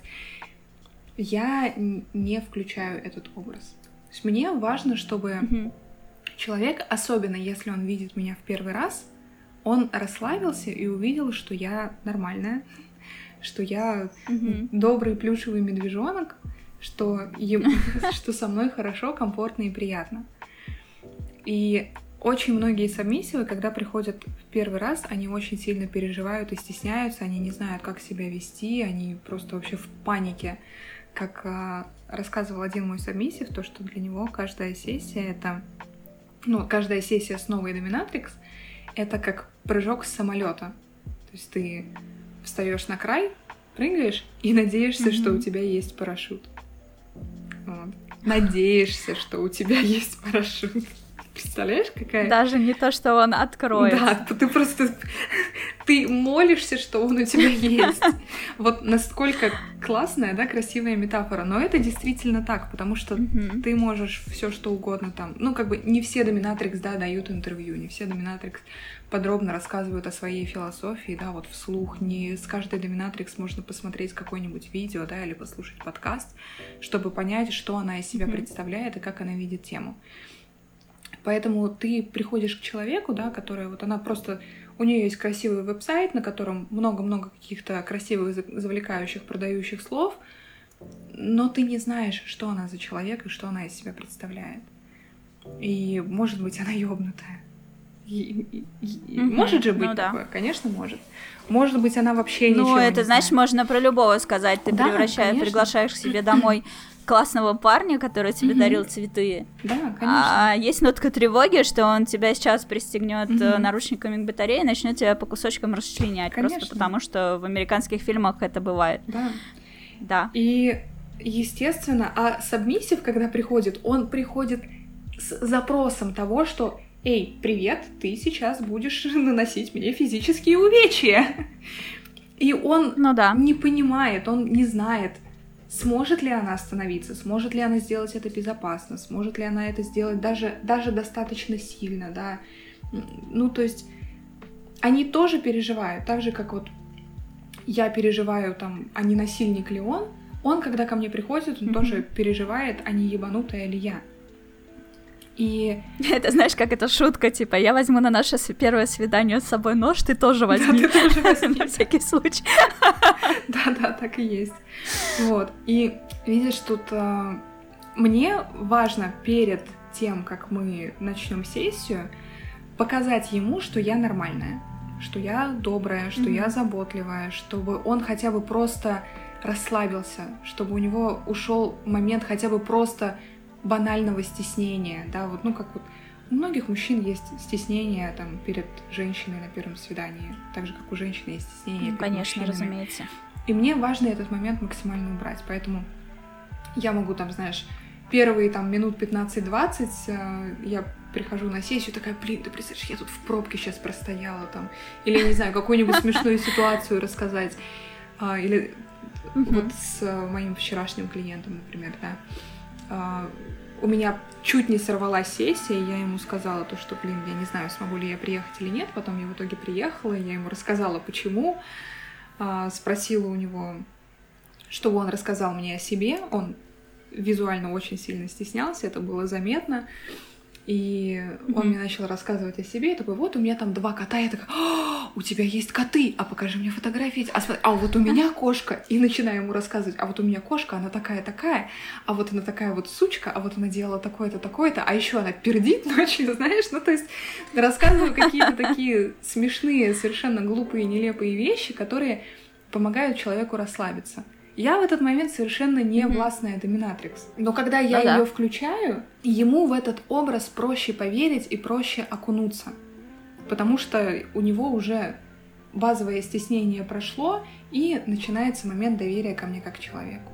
Плюс во время сессии я могу остановиться, да, спросить, все ли у тебя в порядке, все ли с тобой хорошо, тебе нужно воды, нужно где-нибудь развязать, где-то ослабить, там, что-то перевернуть, что-то сделать. И когда они это видят, они понимают то, что, вау, ей на меня не пофигу, ей важно, чтобы Мгм. мне было комфортно, потому что когда сабмиссивы находятся в подчиненном положении, даже если их что-то не устраивает, они очень часто стесняются сказать стоп слово, или боятся, или просто им неловко. Ну вот, Боятся, да. Вот. Или просто им кажется, что если вот они сейчас э, скажут стоп слово, да, волшебство разрушится. И им не хочется. То есть и они сквозь вот там свой какой-то дискомфорт, да, там затекшие, посиневшие пальцы, они все равно вот сидят и боятся о чем-то попросить. И я знаю это, и я сама всегда останавливаю сессию, там буквально на минуточку, спрашиваю, все ли нормально? Да, все нормально. Ты точно уверен, что все нормально? А вот здесь тебе нормально? А вот здесь нормально? Давай Мгм. сейчас вот сосредоточься буквально на минутку, посмотри, все ли тебе хорошо. Я пойду налью тебе воды. Когда я вернусь, скажи мне, нужно ли что-то поменять. Я не обижусь, ничего страшного. Мне важно, чтобы ты себя в этот момент чувствовал хорошо. И они в этот момент они могут сказать, то, что а, да, ну вот, вот это вот там too much. Да, или вот здесь вот мне Мгм. не нравилось, давай сделаем по-другому. Да, все хорошо, сейчас я все исправлю, и мы уже продолжим в том режиме, где тебе более комфортно. И когда я так делаю, у них еще больше вызывает, вызывает это доверие. У них еще больше момент расслабления. И им еще проще подчиниться. И когда я возвращаюсь в этот образ, они в него вообще просто с головой падают, потому что они уверены, что я их поймаю, что бы ни случилось. Поэтому... Блин, ну это очень классно. Мне кажется, это реально стоит этих денег, которые ты за это берешь. Ну, то есть, э, ну, во-первых, видно, что ты с душой к этому подходишь, и мне кажется, что когда-то один раз одна моя подруга э, сказала, знакомая, что очень сильно привлекают, притягивают люди, которые по-настоящему увлечены чем-то. Вот, то есть это может быть хобби, это может быть работа, это может быть какой-то образ жизни или еще что-то. Если человек чем-то горит, то он прямо притягивает к себе этим. Ну, то есть я это заметила сейчас, там, я в Патреоне пишу о том, как я стала вставать в 5 утра. И я вообще не жаворонок и вообще бунтарь, и не пытаюсь быть как все. Но я такая, типа, так, все, короче, с этого дня я встаю в 5 утра, я пишу об этом, как у меня это получается. Я пишу, вот мне сложно, мне хочется еще 5 минуточек полежать и все такое. Но из-за того, что я это пишу каждый день, людям это интересно, они это читают, они подписываются на меня в Патреоне, там за 3 доллара можно вот читать эти мои ежедневные посты. Мгм. И это классно, из-за того, что они это читают, я продолжаю это делать, потому что, ну, а как я могу теперь остановиться? Что же я, совсем пиздобол, что ли? Ну вот, и я это вижу по тебе, э, что ты этим увлечена, ты об этом пишешь, ты рассказываешь, это твой образ жизни, и за этим реально интересно смотреть. Ну, то есть, если бы ты такая, сегодня увлекаешься БДСМ, а завтра ты там выращиваешь ромашки, Мгм. ты думаешь, да, блядь, она через неделю на эти ромашки опять забьет, и что я буду за этим следить? Мгм. А ты этим увлекаешься долго, ты этим занимаешься, ты прогрессируешь, ты стараешься рассказывать о том, как это все происходит, о каких-то тонкостях, и при этом ты очень добрая и приветливая. Ну, то есть, когда я тебе написала, и ты мне ответила, и очень мило, и я почувствовала себя вот какой-то важной частью твоего комьюнити, mm-hmm. это все, я, я тебе отдала полностью, все, теперь я от тебя не отпишусь, ты меня забрала себе просто. Ну вот. При том, что я знаю, как это все работает, но я вижу, что у тебя это искренне происходит. Ты mm-hmm. реально радуешься людям, которые тебе пишут. Mm-hmm. Это, это классно. Вот. То есть ты не ненавидишь, не презираешь и не думаешь, а, опять там какие-то 10 человек мне написали. 10, 100. 100. Задолбали писать, хватит реагировать на мои сторис. А ты такая, ой, спасибо большое, я еще не всем ответила, но отвечу. И параллельно ты же там, не знаю, можешь просто взять и нассать в лицо какому-нибудь э, крутому чуваку. Это очень здорово. Да. Ты знаешь, у меня... Подписывайтесь на Вею. Мне кажется, мне почему-то, ну, как бы всегда казалось, когда я была помладше, что я такой очень тщеславный человек, что если вдруг когда-нибудь у меня появится какое-нибудь там внимание, да, я такая в него упаду и такая буду, а, все, пиздец, я богиня, окруженная поклонниками. И когда это случилось, я поняла, что вот каждый раз, когда мне пишут, особенно если это не просто «Ой, я посмотрел твое интервью, все круто», а если человек прям пишет большое, длинное сообщение, там «Я вот его посмотрел, и у меня совершенно изменилась перспектива, ты там такая искренняя, такая вся классная. Я сижу, читаю, я понимаю то, что мне просто у меня начинают губы дрожать. Мне хочется плакать от а. счастья. Человек потратил время на меня, чтобы полчаса мое какое-то дебильное интервью посмотреть. Ну, боже что мой, ему еще и понравилось. Ну, елки-палки, ну как же так, спасибо тебе большое, человек. То есть мне так это... мне настолько понравилось, что я захотела, чтобы все тебя услышали. У меня там в районе тысячи подписчиков, ой, в смысле прослушивания у подкастов, mm-hmm. где-то тысяча-полторы тысячи вот так набирают. И я подумала, блин, вы, короче, ребята, должны это услышать. Вы посмотрите, какой человек интересный. Я такая типа пишу, может быть, ты захочешь поучаствовать в моем подкасте? И, вот. И ты вдруг мне моментально отвечаешь, конечно, я хочу, спрашиваешь. И я такая, да ладно. Я уже была готова, я не знаю, денег тебе предложить, там, не знаю, букет цветов прислать, умолять на коленях. Я такая, конечно, хочу. Я такая, ладно, окей, я тоже достаточно крутая для этого дерьма. Конечно, конечно. Куда уходят твои бывшие клиенты? Есть ли какой-то клуб, э, домин, которые обмениваются этими бывшими сабами? Клуб анонимных брошенных сабмиссивов. Ну да. Ты знаешь, вообще, в принципе, мне кажется, большинство сабмиссивов, которые живут в Нью-Йорке, они так или иначе циркулируют среди одних и тех же профессионалов, так или иначе. Да, они могут уходить к каким-то другим доминам, могут э, назад там возвращаться ко мне, могут, не знаю, там сидеть в углу плакать или возвращаться там к женам. Я не слежу за ними, не слежу за их жизнью, потому что они мне об этом не рассказывают. Ну и как бы это не мое дело, я все же уважаю частную жизнь своих клиентов. Я никогда у них ничего не выпытываю, mm-hmm. никогда у них ничего не выспрашиваю. Если они готовы поделиться, я всегда их рада выслушать. Но, как бы, я никогда не спрашиваю там, а чем ты занимаешься, а сколько ты зарабатываешь. Я могу спросить, mm-hmm. ну, например, расскажи мне о себе. И он спрашивает, что рассказать. Ну, расскажи все, что ты вот считаешь комфортным.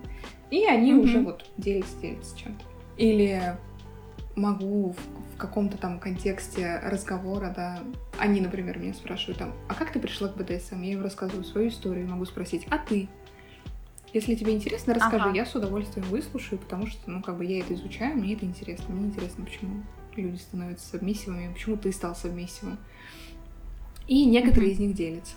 Но, как бы, что с ними происходит, я не знаю. Плюс... Э, а бывает такое, что ты его сама как-то спихиваешь кому-то? Такое, да, такое бывает. Но не спихиваю кому-то, а я скорее, знаешь... Я знаю очень много разных доминатрикс. Они все совершенно, каждая уникальна по-своему. У каждой есть своя какая-то определенная специфика. И если я понимаю, что мне с каким-то клиентом некомфортно, например, я не очень люблю, когда сессия и сценарий сессии повторяется из, из раза в раз. Мне становится очень быстро скучно, mm-hmm. мне некомфортно. Я люблю импровизировать, я люблю, когда каждый раз это непредсказуемо. И если я вижу, что клиент приходит ко мне уже там четвертый, пятый раз, и у нас абсолютно по одному и тому же сценарию и все происходит, я могу, ну, да. могу предложить ему, ой, а ты знаешь, а я вот там на месяц ухожу в отпуск, но ты вот приходишь ко мне каждую неделю, давай, чтобы у тебя не было перерыва, хочешь, я тебе посоветую свою подругу.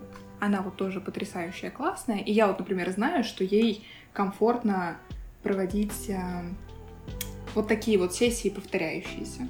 Я могу ему предложить, а знаешь, а есть вот еще вот такая вот девушка, есть еще вот такая вот девушка, я ее знаю, она потрясающая, я вот ручаюсь тебе, что тебе, скорее всего, с ней понравится. Вот, и могу поделиться контактами. И если у них случается коннекшн, то он уходит к ней. И они вместе уже. Ну, естественно, я ее об этом предупреждаю, говорю то, что слушай, ну, у да. меня тут есть клиент, я ему дала твои контакты, он от меня, он классный, но вот мне с ним некомфортно по такому-то, такому-то. Вот. Забери. И она ага. его забирает. Вот. Есть угу. вообще, в принципе, клиенты, которые, знаешь, они приходят сезонами. Например, у меня есть клиент, который, он приходит только вот э, в промежуток с, не знаю, там, середины лета, там, где-то до середины осени, потом занимается дальше своей жизнью. И он не предупреждал меня о том, что он перестанет ходить, он просто перестал, и все. И я подумала, ну ладно. И потом через год, вот в то же самое время он вернулся. Потом он опять исчез, потом опять через год вернулся. И я такая, ну, сезонник, ну ладно. Классно. Вот, поэтому видишь, как бы я, я не могу предсказать, э, я не могу даже узнать, что с ними происходит. Некоторые просто исчезают. И если они пожилого возраста, мне кажется, например, вдруг он умер. Mm-hmm. Крепота. Причем было такое, у меня был клиент, который умер. Я ему однажды... То есть он ко мне ходил, ходил, ходил, ходил. Потом я взяла отпуск, мы перестали общаться. А, потом, ну вот, что-то вот он в принципе перестал мне писать. Я ему через год э, отправила сообщение, у меня был его номер телефона, я ему отправила сообщение, типа, ей привет, ты в городе? Угу. И мне просто пишет, это кто? Я такая, ой. Ага. Думаю, так, если пишут это кто, значит, на это сообщение отвечать не нужно. Я, я не отвечала, и потом ну, да. мне позвонили, я взяла трубку, потому что я подумала, что это он. И угу. мне звонит женщина такая, здравствуйте, а вы кто? Я такая, ой, здравствуйте, я вот э, тут пытаюсь связаться с таким-то, таким-то человеком, можно ли с ним как-то связаться? Она такая, нет, извините, типа, он скончался в прошлом году. Я такая, блядь, извините, пожалуйста, хорошо, я больше не буду звонить на этот номер, пока-пока. Вот, ну, ну короче, да. ну, такие случаи, наверное, можно представляться каким-нибудь там менеджером банка или еще какой-нибудь шляпы, типа ты рекламируешь так просто, чтобы никого не шокировать. Да, она спросила просто, кто это, а я ушла от ответа и такая, ой, а вы знаете, а вот мне ну, нужно да. связаться вот с таким-то, таким-то человеком, на связи ли он. Тут еще видишь, а, смысл в том, что некоторые из них представляются не своими именами, поэтому если вдруг я, ну или мне кто-то с их телефона позвонит и спросит, ты кто такая, я могу сказать, ой, а мне нужен ну, да. Майкл. Она такая, я хуй знает, кто такой Майкл. Ой, извините, ошиблась номером. Угу. Вот, поэтому... Ну да. А тут я спросила Удобно. его, это оказалось его имя. Вот, она такая, нет, нет, извините. Хорошо, извините, больше не буду вас беспокоить, до свидания. Вот, и все, трубку Ну, видишь, я тут, э, моя работа заключается в том, что я работаю с комьюнити видеоигр, mm-hmm. и на моей позапрошлой работе был один из проектов такой, который пользовался популярностью как раз у американских бабушек и дедушек, mm-hmm. в основном бабушек. Mm-hmm. Вот, и то есть они как бы сидят на пенсии и донатят туда вот э, игра про приключения, про исследование острова Ого. в Фейсбуке. Да.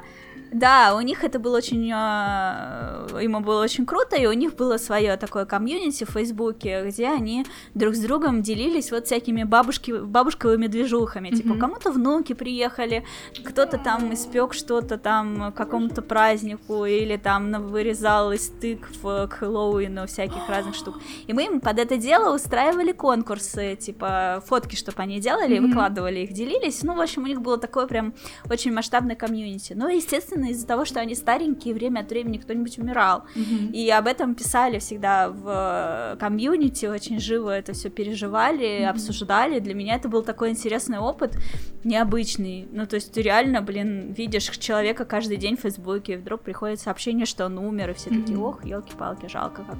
Вот. И, ну, то есть, да, действительно, я понимаю, о чем ты. Вот, и представь себе, что вот целая игра, у которой основная целевая аудитория это вот такие ребята за 70 лет. Что А, была игра? там какая-то Мне- очень классная. А, Игра называется Island Experiment. Да, вот, э, была одна бабушка, очень такая, ну, то есть она на тот момент, пока я работала, она такая стала жива, и я надеюсь, что с ней все в порядке. Но она, короче, как э, заканчивалась зима, она садилась на мотоцикл и путешествовала по штатам. Офигеть, По-разному. какая крутая. Да, то есть она такая выглядела как такая престарелая рокерша в косухе с этими висюльками. Очень классно. Она из Техаса, по-моему. Такая типичная бабушка из Техаса. Бабулька живет интереснее, чем мы с тобой. Да, это точно. Есть к чему стремиться. Пока в Твиттере 20-летние ноют о том, какие они уже старые, где-то в Техасе есть бабушка на мотике. Я добавилась к бабулькам в комьюнити. Ага. Слушай, да, всё. вот там прям деды какие-то. Island эксперимент. Да. Ого, ничего себе. Я тебе говорю, там есть официальная как бы страница игры, а есть еще ты там в постах почитай, есть где-то ссылки, у них есть группа. Вот, она такая полуофициальная, но типа в Фейсбуке они же разные форматы вот этих штук. Мгм. То есть на странице там именно новости, Ага. а есть еще группа, где э, они тоже постят свои посты и все это обсуждают, то есть у них есть э, свой модератор из комьюнити. Мгм. В общем, там вся движуха там, в группе. I Э, haven't played вот. in months and now my game won't update. Please help.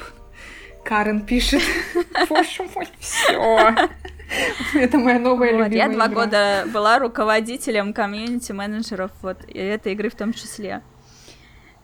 Я рада, что она все еще жива. Я обожаю бабулькины движухи. Я с матерью моего мужа Да? первые два года в Америке каждый четверг на бинго ходила. Я там была самая молодая. То есть они там, знаешь, почему ты остановилась? работать начала очень много учиться. А до этого, да, прям каждый четверг с ней ходила.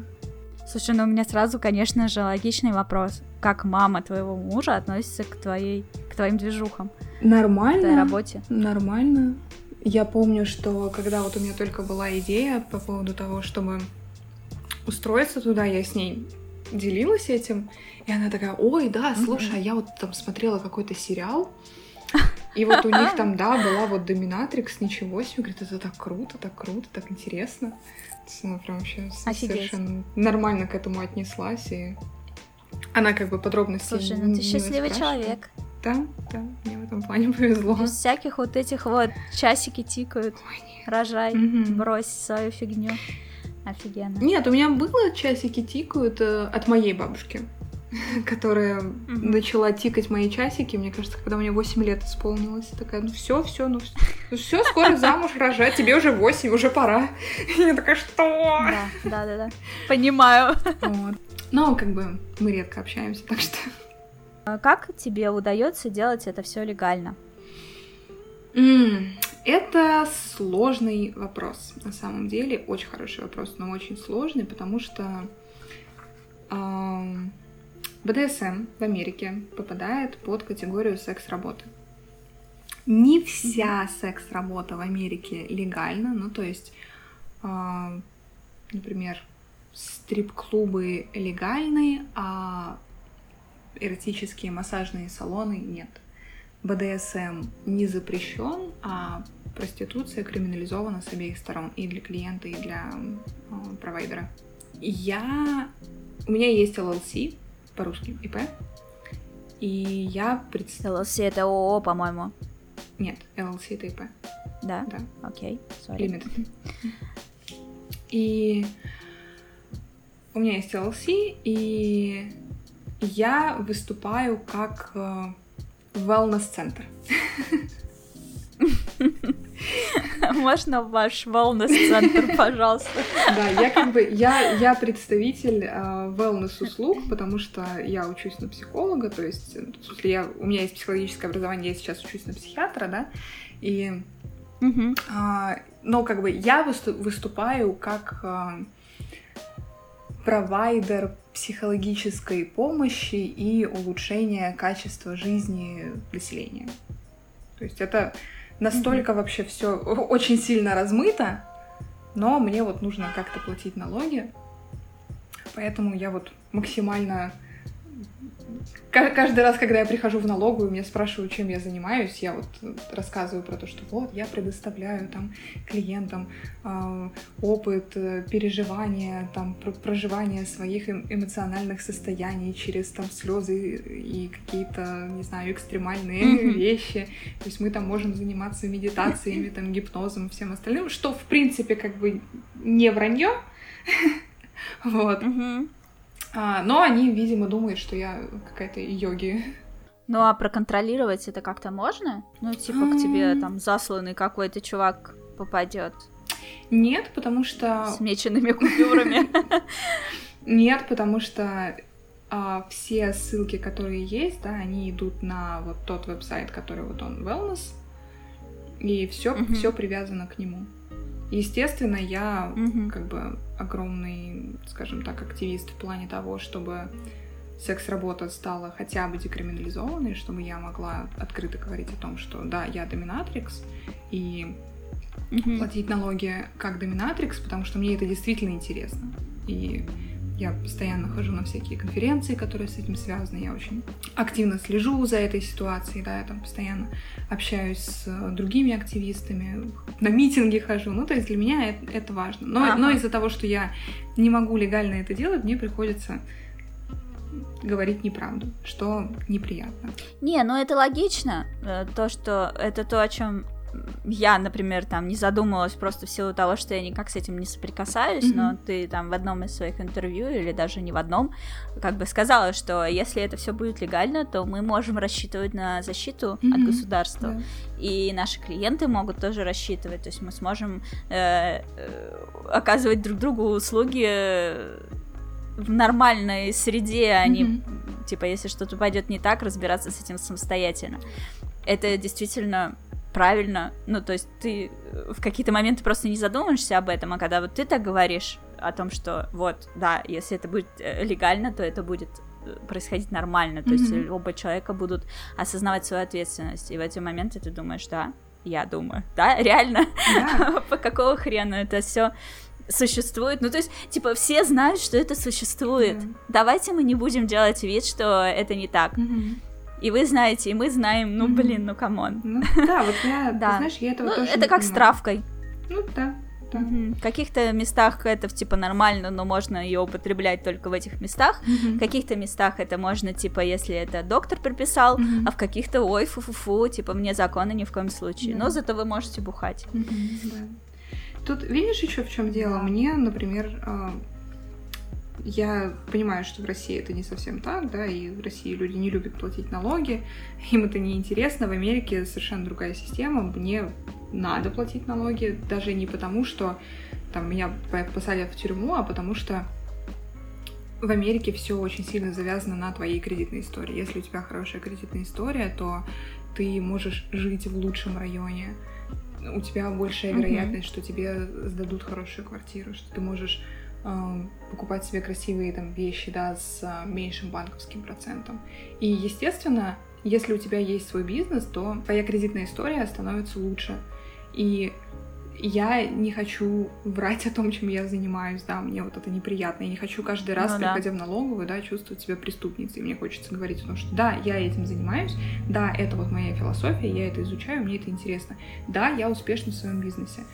Вот, смотрите, вот, собственно, то, как это происходит. И для меня это важно, и да, для меня важно поддерживать себе хороший уровень жизни, потому что если у тебя в Америке нет кредитной истории, то, ну, как бы ты будешь жить где-то в ебенях. Ты не да, существуешь. Ты, да, ты не существуешь. Ты, будь- ты Ага. будешь жить в ебенях, ты какой-то там полулегальный, да, если тебе дадут кредит, это будет под какой-то совершенно вообще невероятный огромный процент. Если ты захочешь взять кредит, ну, например, я не знаю, там на какое-нибудь дорогое жилье, если я когда-нибудь захочу купить дом, или кредит на образование, mm-hmm. если понадобится. Вот. И с этим возникают очень серьезные сложности. И когда у тебя фейковые LLC, приходится как-то, ну не знаю, выдумывать и изворачиваться, а как мне вот это в налог вписать, да, а как мне вот это в налог вписать. Mm-hmm. Потому что все равно у меня не все вещи, которые я делаю, да, они как бы подлежат налогообложению, но мне хочется больше налогов списывать, потому что я понимаю, что это важно. И мне приходится как-то изворачиваться, такая, М, а зачем я потратила там 4000 долларов на девайсы? Вот, там, зачем я их оставила там в БДСМ-магазине, зачем я себе там, не знаю, три штуки латексов накупила, да, там на год вперед. Ну, потому что вот мы устраивали там тематическую фотосессию, да, или там что-то, что-то. Вот, mm-hmm. поэтому, если я, допустим, покупаю девайсы, я никогда не буду покупать их в BDSM-магазине, я их буду заказывать на Etsy. И у меня будет чек просто mm-hmm. с интернет-магазина Etsy, и я могу сказать то, что да, я заказала себе не латекса на 3000 долларов, а йога-ковриков. И они об этом, ну, как бы они ага, никогда не проверят. логично, да. Вот. Но... Это спасает. Да, но, но, блин, как бы вообще сам факт того, что мне приходится врать, он для меня очень сильно некомфортный. Я вообще это не люблю, и каждый раз у меня такое ну, чувство, что все, меня сейчас спалят, просто посадят. Ну, как бы я понимаю, что меня не посадят, я понимаю, что это не настолько серьезно, mm-hmm. да, у меня там не настолько там огромный оборот средств, да, проходит через это LLC, чтобы на меня там обращали какое-то внимание, ну, то есть максимум, что могут сделать, да, они просто отберут у меня лицензию и закроют меня, вот. Но вообще, в принципе, ну, опять же, возвращаясь к тому, что мне нравится, чем я занимаюсь. Я не хочу это скрывать. Я хочу кричать на весь мир о том, что я доминатрикс, посмотрите, я классная, приходите ко мне. Ну да, логично. А сколько ты отдаешь э, налогов? 40. Там же какие-то вообще дикие. 40. 40 процентов. Угу. Охренеть. Да. Я думаю, что та отдача, которая идет тебе в США, то она, наверное, перекрывает эти все переживания на этот счет. Да. То есть, мне кажется, там за счет налогов все существует, mm-hmm. и это чувствуется. Да, конечно. Не то, что у нас. Ну, то есть я тоже плачу до хрена налогов, но где это все, господи, можно, я просто не буду их платить. Ну, как бы это не так, как в Швеции, но, по крайней мере, у меня там хорошая страховка, да, у меня там, я живу в хорошем районе, я понимаю, что я там нахожусь в безопасности, а, у меня хороший там, госпиталь, да, в районе, нормальные полицейские, хорошие дороги, и как бы это все чувствуется. Но не, не как в Швеции, не как в Швеции, конечно, есть к чему стремиться. Не завидуй. Ни в коем случае. Куда поехала в, на Хэллоуин, то и получила. Ой, фу, нет, в Швеции кстати... холодно, ну и нафиг.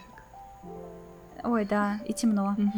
Э, я, кстати, э, Хэллоуин ощутила два года назад. Я была в Токио, и внезапно там я ощутила присутствие Хэллоуина просто повсюду. Оказывается, okay. они тоже его прям празднуют. Mm-hmm. Но я была там, как сказать, в преддверии. То есть на сам Хэллоуин я уже улетела. Mm-hmm. А я была именно во время подготовки, и ты просто вот куда ты не заходишь, везде этот Хэллоуин у них. А, да, везде можно купить какие-то сувенирчики.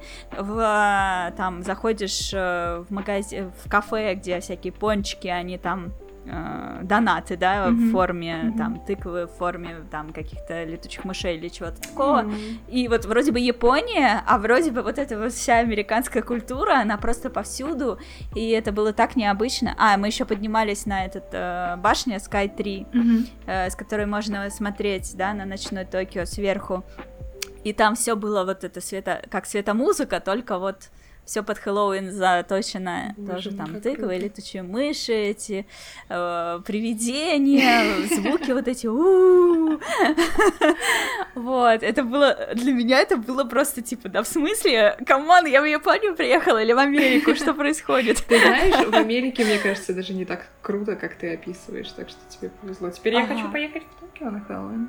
Да, поехали. Потому что, смотри, я, у меня такой план. А, я хочу поехать э, в Нью-Йорк, а потом в Токио. Но изначально я планировала только в Токио поехать. Но я просто понимаю, что э, Токио, он настолько плотно сидит у меня в сердечке, Мгм. настолько я влюбилась в этот город, настолько он крутой, что ехать сначала в Токио, а потом в Нью-Йорк неправильно, потому что после Токио Нью-Йорк мне сто процентов не зайдет. Мгм. Вот. А так как я была два года назад, и вроде бы как бы еще куча времени пройдет, прежде чем я поеду в Нью-Йорк, ну, то есть меня немножко подотпустило. Мгм. Можно ехать в Нью-Йорк сейчас, а после этого я абсолютно точно стопудово поеду в Токио. То есть я сейчас коплю и на то, и на то. Мгм.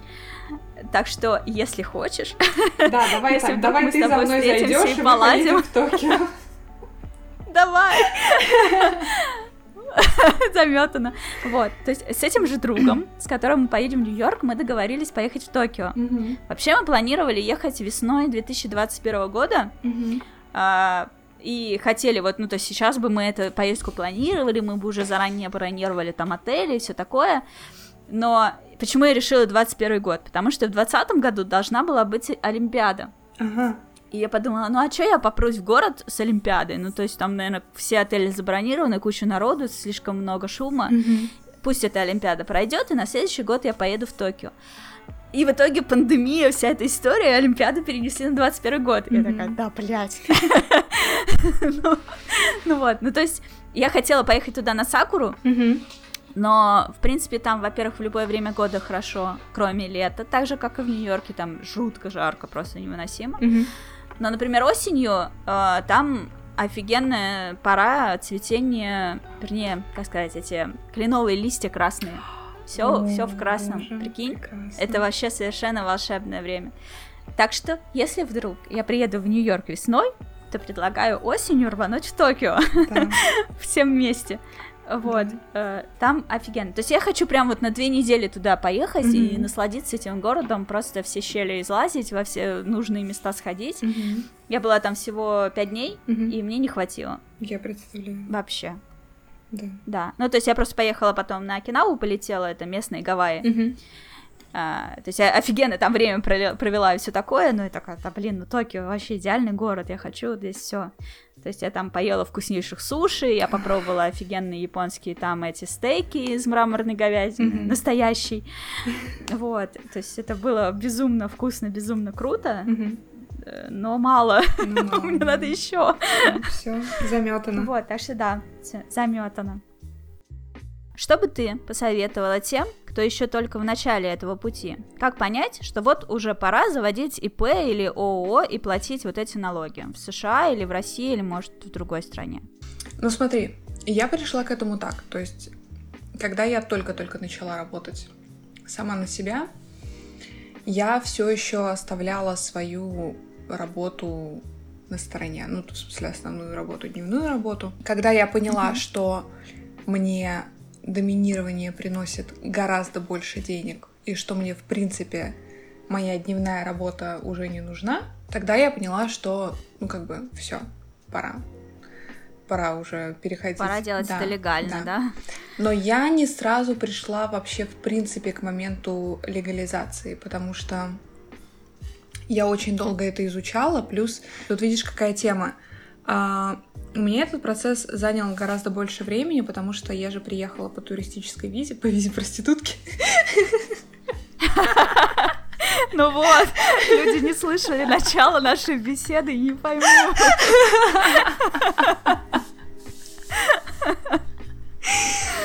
Ну, готовься к вопросам. О, боже мой, существует виза проститутки. Как мне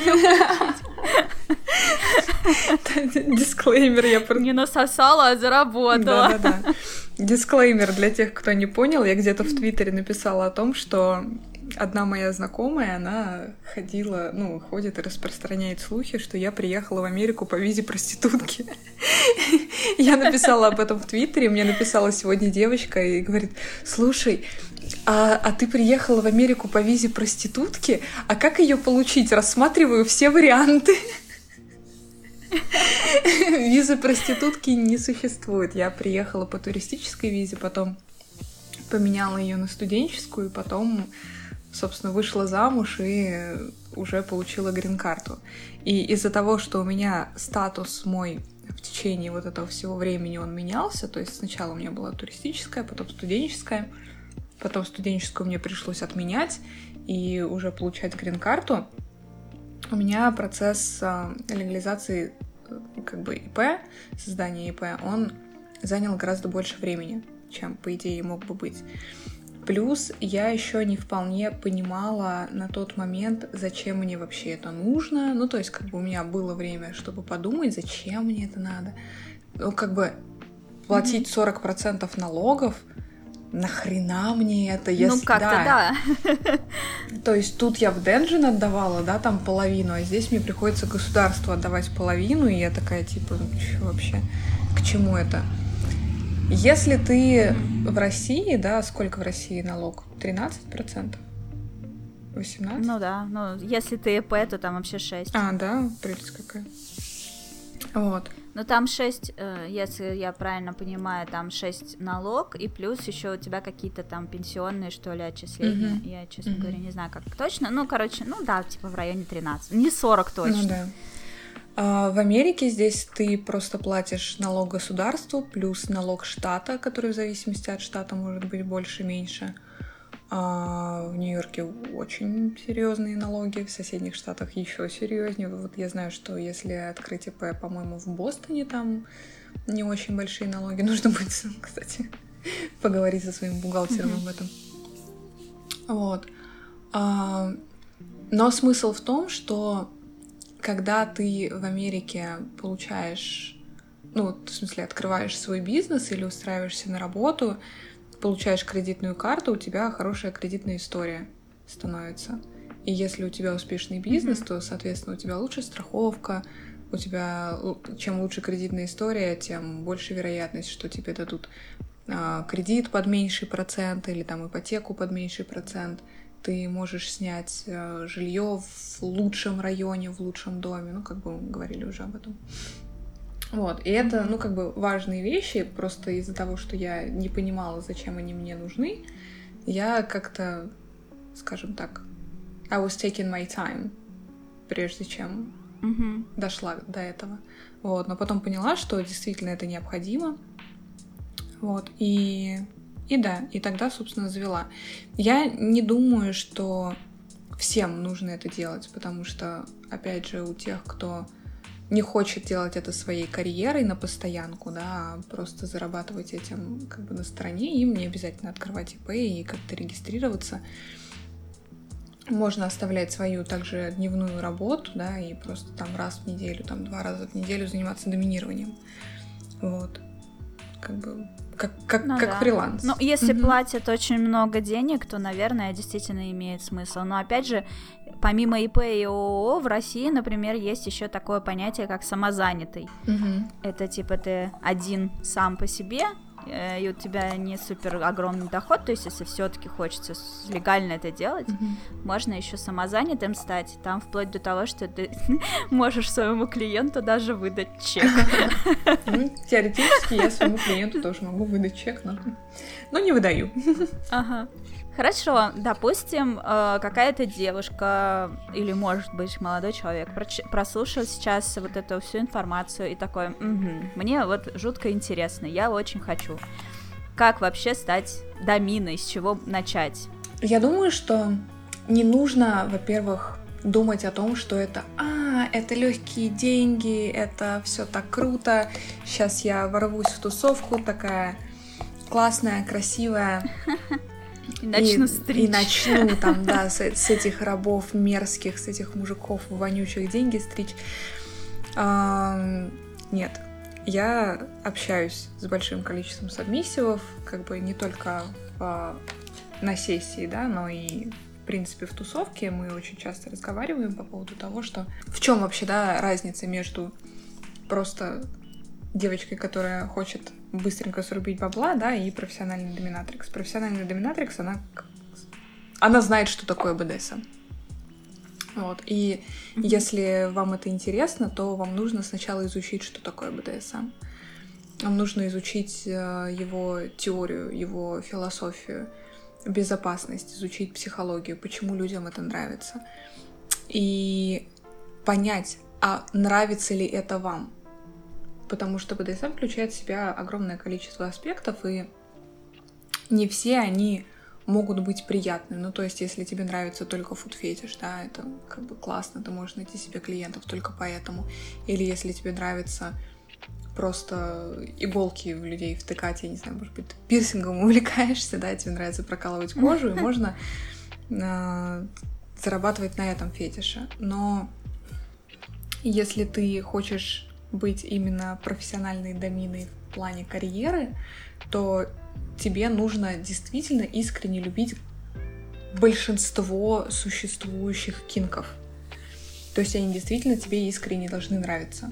И не должно быть никакого отвращения к людям, не должно быть никакого осуждения, не должно быть ощущения того, что фу, эти мерзкие извращенцы, ну-ка отдайте мне деньги и все, и я пошла. Нет, должно быть, во-первых, ну серьезно, должно быть очень сильное уважение, очень сильное принятие людей со всеми их странностями. Не, ну логично, а как тебе человек сможет доверять? Конечно такой вот э, интимной обстановке, если ты сама себе не доверяешь и просто пришла с отвращением пособирать бабла, ну, естественно, это не сработает. Да, и как бы я работала в одном коллективе, где такие девочки были, где они вот просто относились к БДСМ как к легким деньгам, и а я знаю, что они работают до сих пор, ну, то есть когда я пришла, это было сколько, ну, три или четыре года назад, да, я у них проработала примерно, может быть, месяца полтора в этом коллективе. И вот у них было вот такое вот отношение. И угу. прошло вот сколько лет, я сейчас смотрю на них, они вот все на том же уровне, и материальном, и там в плане уровня жизни, да, и в плане там, не знаю, рекламы и всего остального. А я ушла далеко-далеко-далеко вперед. Потому что, ну, как бы мне это интересно, мне интересно развиваться. А они до сих пор там каких-то, не знаю, просто пер перворазников э, за 150 долларов обслуживают, понимаешь? И как бы ни ничего не изменилось. Слушай, ну так, наверное, в любой области. Да кто-то становится профессионалом, mm-hmm. потому что он горит этим и получает от этого удовольствие, а кто-то вроде бы делает все то же самое, но как попало и с отвращением. Естественно, остается в начале пути и не идет вперед. Mm-hmm. Да. И где получать эту информацию? Ну вот мне захочется узнать про ДСМ больше. Мне гуглить, искать какие-то книги или что? Вот с какой стороны подступить? Mm, я бы порекомендовала сходить в... погуглить и найти какой-нибудь местный БДСМ-клуб, потому что меня все спрашивают, есть ли какие-то книги, есть ли какие-то, я не знаю, там фильмы, курсы. Ну вот... Э я пытаюсь сделать какой-то курс, к сожалению, это занимает гораздо дольше времени, чем я планировала, потому что я этим всем занимаюсь mm-hmm. одна. Вот, но нет ничего, как бы нет никакой школы, нет никаких курсов. Есть какие-то, может быть, там два-три YouTube канала на английском языке, где рассказывают только теорию, и там совершенно, ну, там есть какая-то практика, да, но важно понимать, что для того, чтобы хорошо делать эту работу, тебе нужно практиковать самой. И самый лучший способ — это встретить какого-нибудь тематика, какого-нибудь, ну, если ты хочешь практиковать как домина, встретить какого-нибудь сабмиссива а, и сказать ему, эй, чувак, я хочу научиться быть доминатрикс, научи меня. И чтобы он сам на, на себе показывал, что ему нравится, как ему нравится. И Потому что у меня это примерно так и было. Вот я встретила своего того вот самого первого шуга-дедика, и все, что я практиковала до этого, это был какой-то, ну, знаешь, такой базовый импакт-плей. А вот именно вот это вот общение, tease and denial, финансовое доминирование, там какие-то рестлинг, да, какой-то э, гипноз, вот это вот все. Я это все практиковала на нем, потому что это было то, что нравилось ему. И он мне говорил, как ему нравится. И, и я это делала. И потом как-то по наитию mm-hmm. добавляла уже что-то от себя. И так я научилась. И, по сути, каждый из сабмиссив, с которым я встречаюсь, я у него очень подробно спрашиваю, что, а как, а как ты это делаешь, а даже я могу спросить, расскажи мне про свой самый лучший опыт. Кто была эта доминатрикс, возможно, я ее знаю, да? А, и э, расскажи мне, что тебе понравилось, почему тебя это так впечатлило и чем тебе это запомнилось.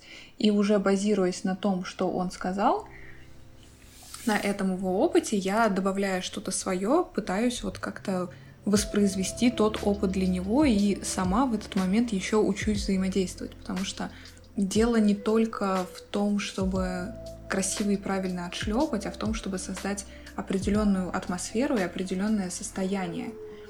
Потому что если ты, ну как бы, да, есть такая штука, да, что если сабмиссива в, там, в темной подворотне кто-нибудь, ну точнее, мазохиста в темной подворотне кто-нибудь отпинает ногами, то он получит удовольствие. Нет, это не так. Он получит удовольствие только если он будет в определенной обстановке, в определенной ситуации, с определенным человеком и войдет э, в это состояние. Просто так, если mm-hmm. мазохиста ножом ударить, он не получит никакого удовольствия.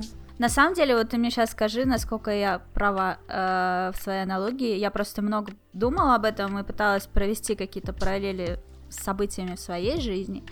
Вот. И, например, вот я иду на массаж. Я люблю, чтобы массаж был пожестче. Угу. То есть э, даже в те мом... бывают моменты, да, когда мне больновато, но я отлично понимаю, что рядом со мной профессионал, он меня не покалечит, угу. и он не сделает мне слишком больно. И если все-таки мне будет больновато, невыносимо, то я могу ему об этом сказать, и он сбавит обороты. Mm-hmm. Но в общем и целом вся эта история идет мне как бы во благо для здоровья, для того, чтобы мои мышцы размять, и потом у меня там не болела спина, не болели ноги после, например, тренировки в спортзале.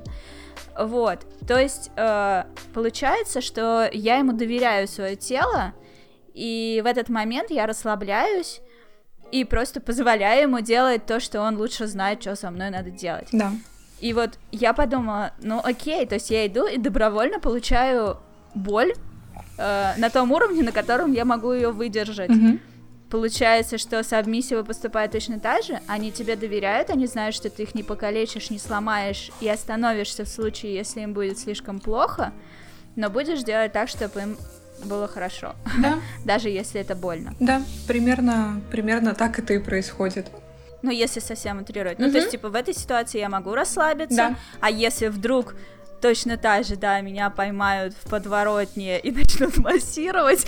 Ну или если просто какой-нибудь рандомный мужик к тебе подойдет, да, и начнет, э, не знаю, там мять плечи. Да, или ты, допустим, едешь в общественном транспорте, да, где-нибудь в автобусе, и просто сзади сидящий мужик начинает мять тебе плечи.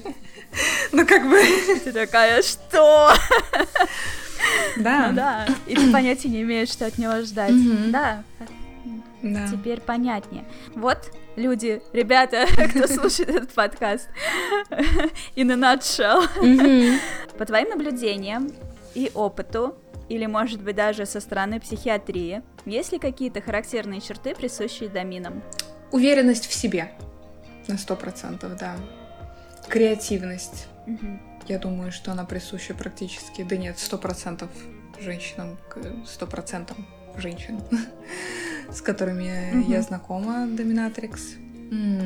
Какие-то, да, знания о психологии, интерес хотя бы к этой теме есть у, у всех игривость, какой-то флирт. А. Женственность.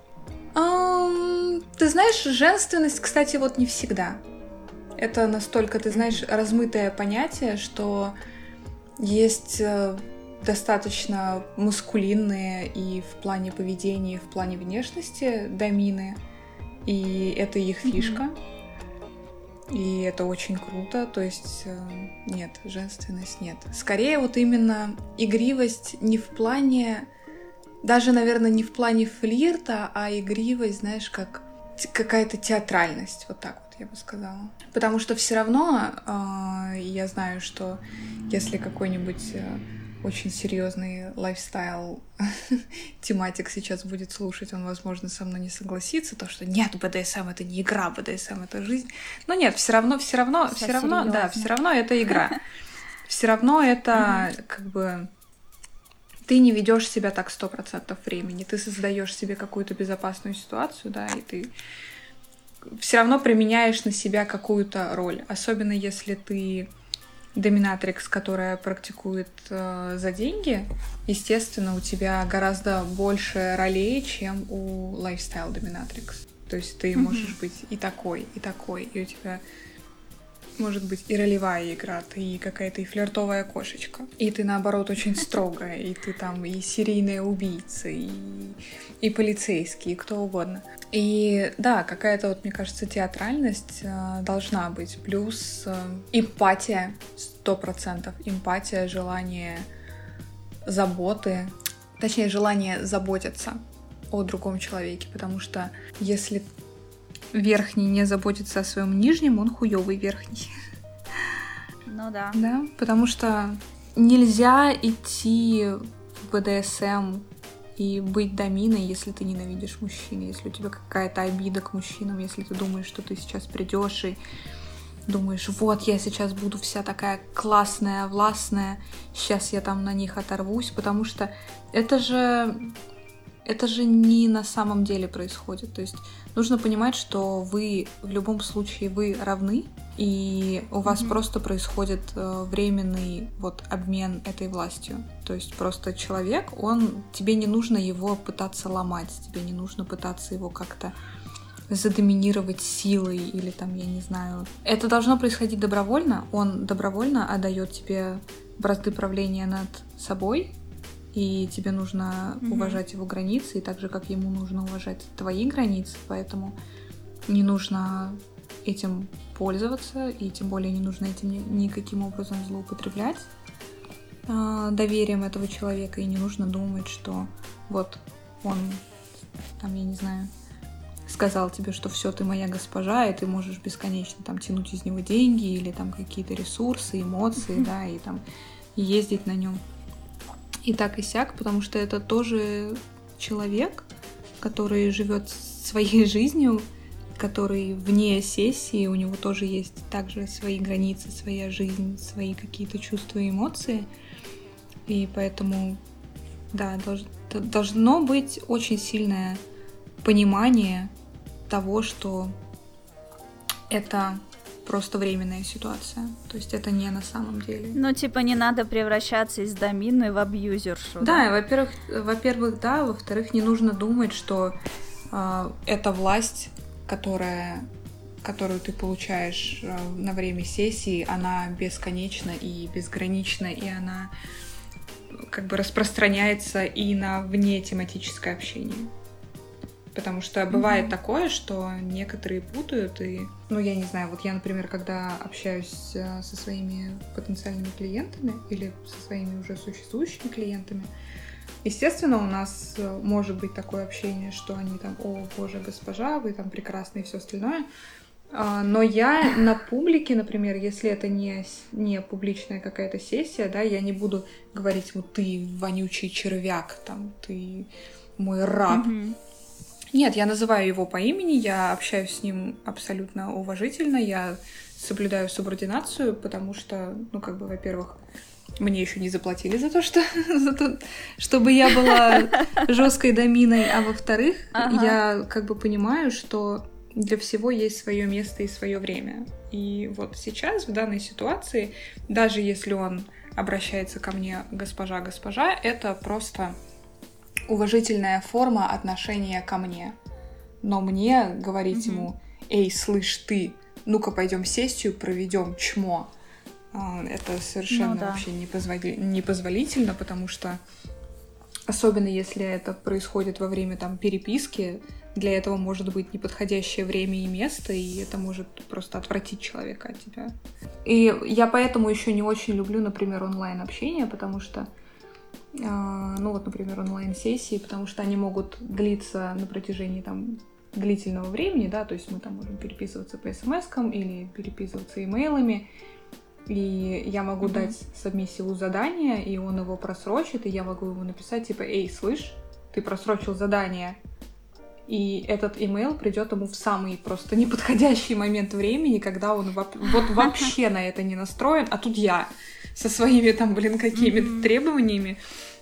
Предъявами. Да, со своими какими-то предъявами, и, и все, и человек такой, все, так, ладно. У него, у него закрепляется просто негативный якорь, И, скорее mm-hmm. всего, такой человек, он просто больше ну, не вернется и все. Скажет, ой, все, пошла она в жопу. Она, ну, как бы, не, не моя вина в том, что я не знала, да, что у него там какие-то проблемы. Mm-hmm. Но для него это будет минус, потому что у него вот это вот негативное, негативное воспоминание будет закреплено, поэтому... То есть ты предпочитаешь офлайн сессии, да, я предпочитаю, а не онлайн? Да, я предпочитаю офлайн, потому что я полностью контролирую ситуацию, потому что я полностью контролирую время, я вижу человека, я вижу его реакции, я вижу, как он реагирует, я могу как-то на него повлиять в моменте, потому что когда я далеко, то я не могу, например, использовать такие триггеры, как, например, телесные, то есть я не могу дотронуться до человека, или я не могу его например, обнять, если он стесняется или если ему это нужно. Вот. И... А это очень серьезные и очень сильные инструменты влияния. Поэтому, да, я предпочитаю, чтобы все было лично. Но, в принципе, существует, да, онлайн-доминирование все равно. Есть такие люди, которые практикуют. Да, конечно, есть и онлайн по скайпу, есть смс есть телефон, есть вебкам, есть э, финансовое доминирование там в Твиттере и все остальное. Как бы финансовое доминирование я не особо против, потому что большинство финансовых сабмиссивов, они все же не настроены на то, чтобы как-то там много и глубоко о чем-то таком сильном общаться. Плюс они, как правило, сами пишут в тот момент, когда они готовы общаться. А, то есть это не какое-то mm-hmm. там очень длительное общение, которое там занимает несколько сообщений. То есть это буквально вот он в моменте, у него полчаса, мы общаемся, он присылает денег и все, и он уходит. Потом, когда у него снова появляется потребность, он появляется на горизонте сам. Если это какое-то уже более серьезное доминирование, то мне иногда нужно, ну, как я уже говорила об этом, проверять какие-то выполнения домашних заданий или просто проверять, как человек себя чувствует. Вот, и это не всегда может быть в его жизни уместно. Поэтому я стараюсь как-то ну, никогда не переходить эти границы. Я очень-очень редко первое пишу. Ну, то есть я могу написать после сессии какое-нибудь благодарственное письмо или спросить, как он себя чувствует, если ну, как бы я чувствую, что это нужно. Но сама никогда не буду навязывать им свое общение потому что я понимаю, что у них ну, есть своя жизнь, в которой мне есть место только какой-то определенный промежуток времени. Ну да, можно же случайно подставить человека, он же не рассказывает всем об этой стороне своей жизни, да, и конечно. ты взяла и случайно его спалила угу. перед женой, например. Угу. Да. Или перед мамой. Да, да, да. Э, хорошо, а вот э, те домины, которые практикуют только онлайн, э, насколько, как ты считаешь, важен офлайн опыт для них, чтобы начать? Или они могут вообще не, не делать этого офлайн и отлично онлайн справляться? Я знаю много домин, которые работают только онлайн, и у них не очень большой офлайн опыт. Но тут видишь, смотри, тут э, другая динамика. В основном те, кто зарабатывает онлайн, они делают это с помощью там каких-то видео, то есть это либо OnlyFans, либо это запись каких-то роликов. Вот для них mm-hmm. не, им не нужна, им не нужно знать технику безопасности, например, да. Им не нужно выстраивать mm-hmm. вот это вот э, доверие, если это, если мы говорим про вебкам. О, боже мой, там дети какие-то. Да ёб твою мать, сейчас, подожди, я окно закрою. А если мы говорим про какую-нибудь запись видеороликов или вебкам, то им не нужно выстраивать доверие.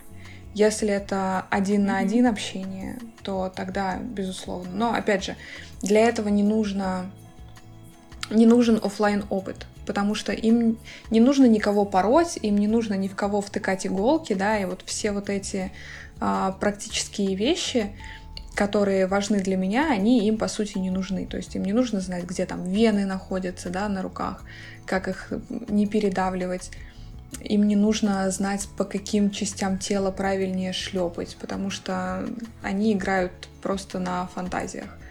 Вот, и они делают то, mm-hmm. что вот как бы...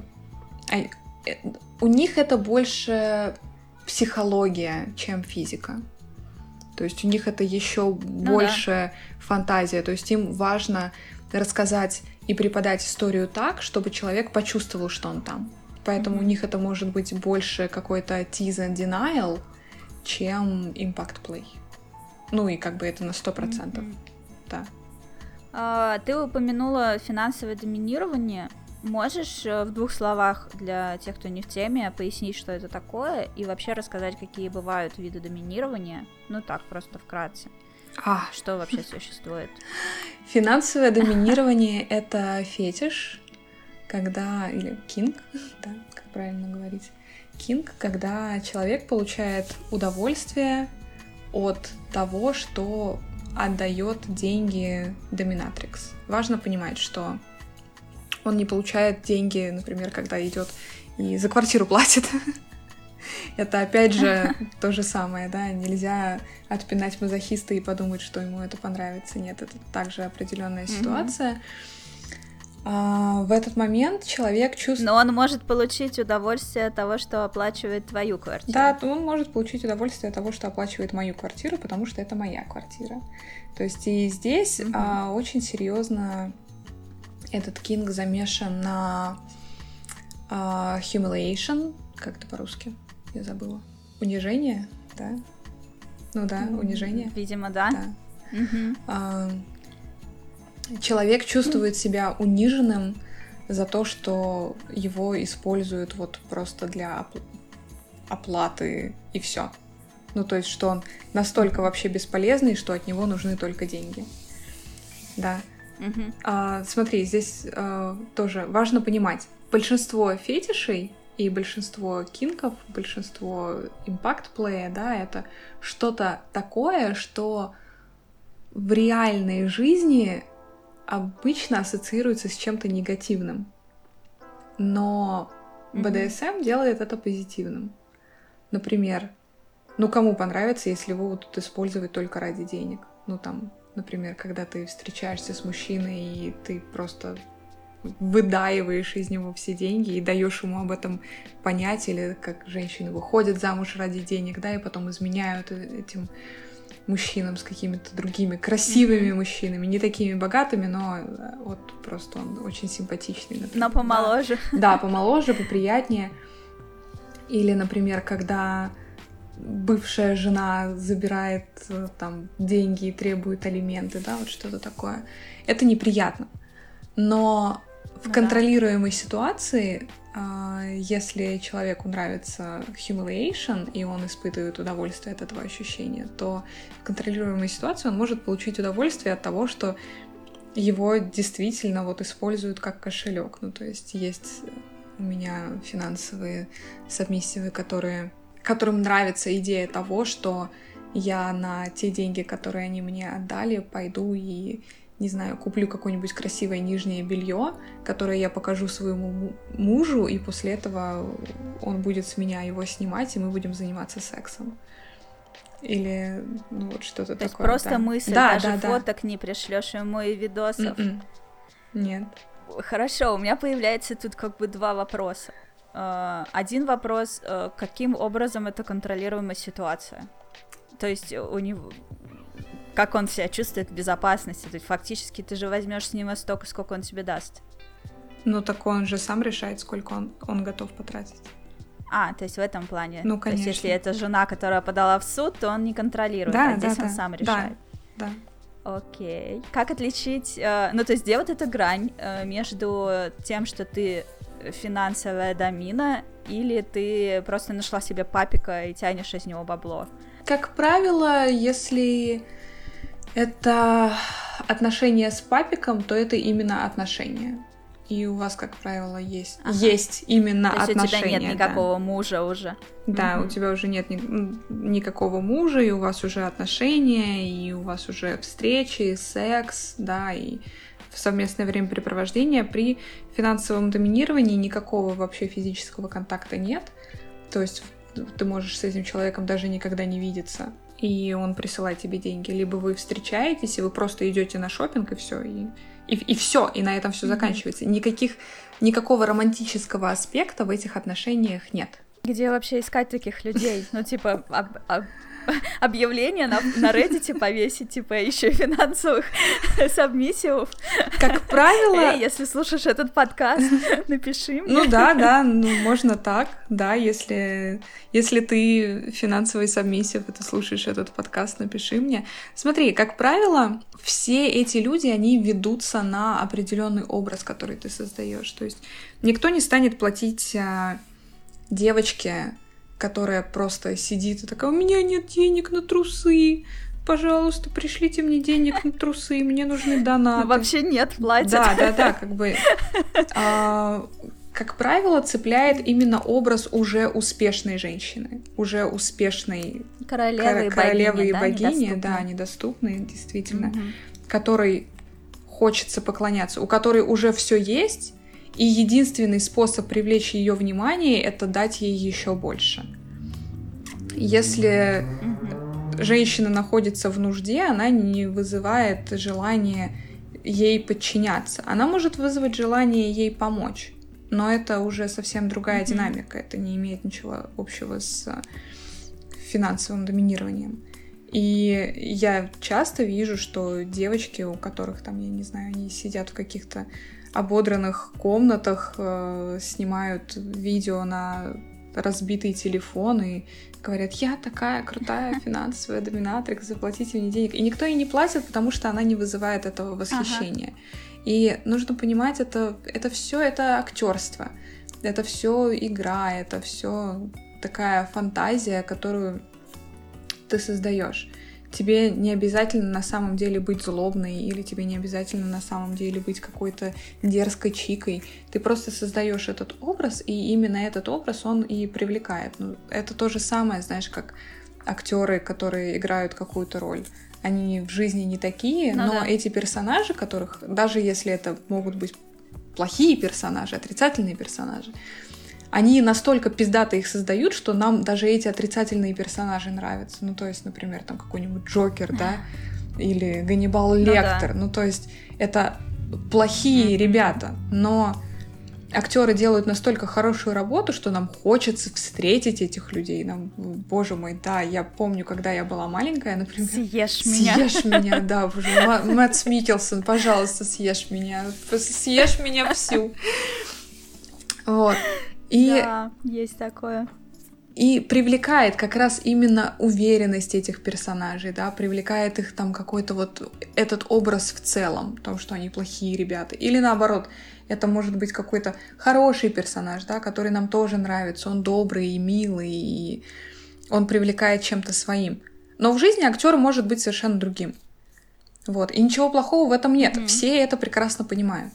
Все прекрасно понимают, да, что вот, э, не знаю, какой-нибудь там Райан Рейнольдс, он не маньяк-психопат с двумя мечами, точнее, с двумя катанами и двумя пистолетами, да. Что он ну, семьянин, у него там 150 детей, и вообще он больше ну, как бы комик, а не маньяк. Вот. Но при этом всем очень нравится Дэдпул, и все от него просто в восторге. Вот.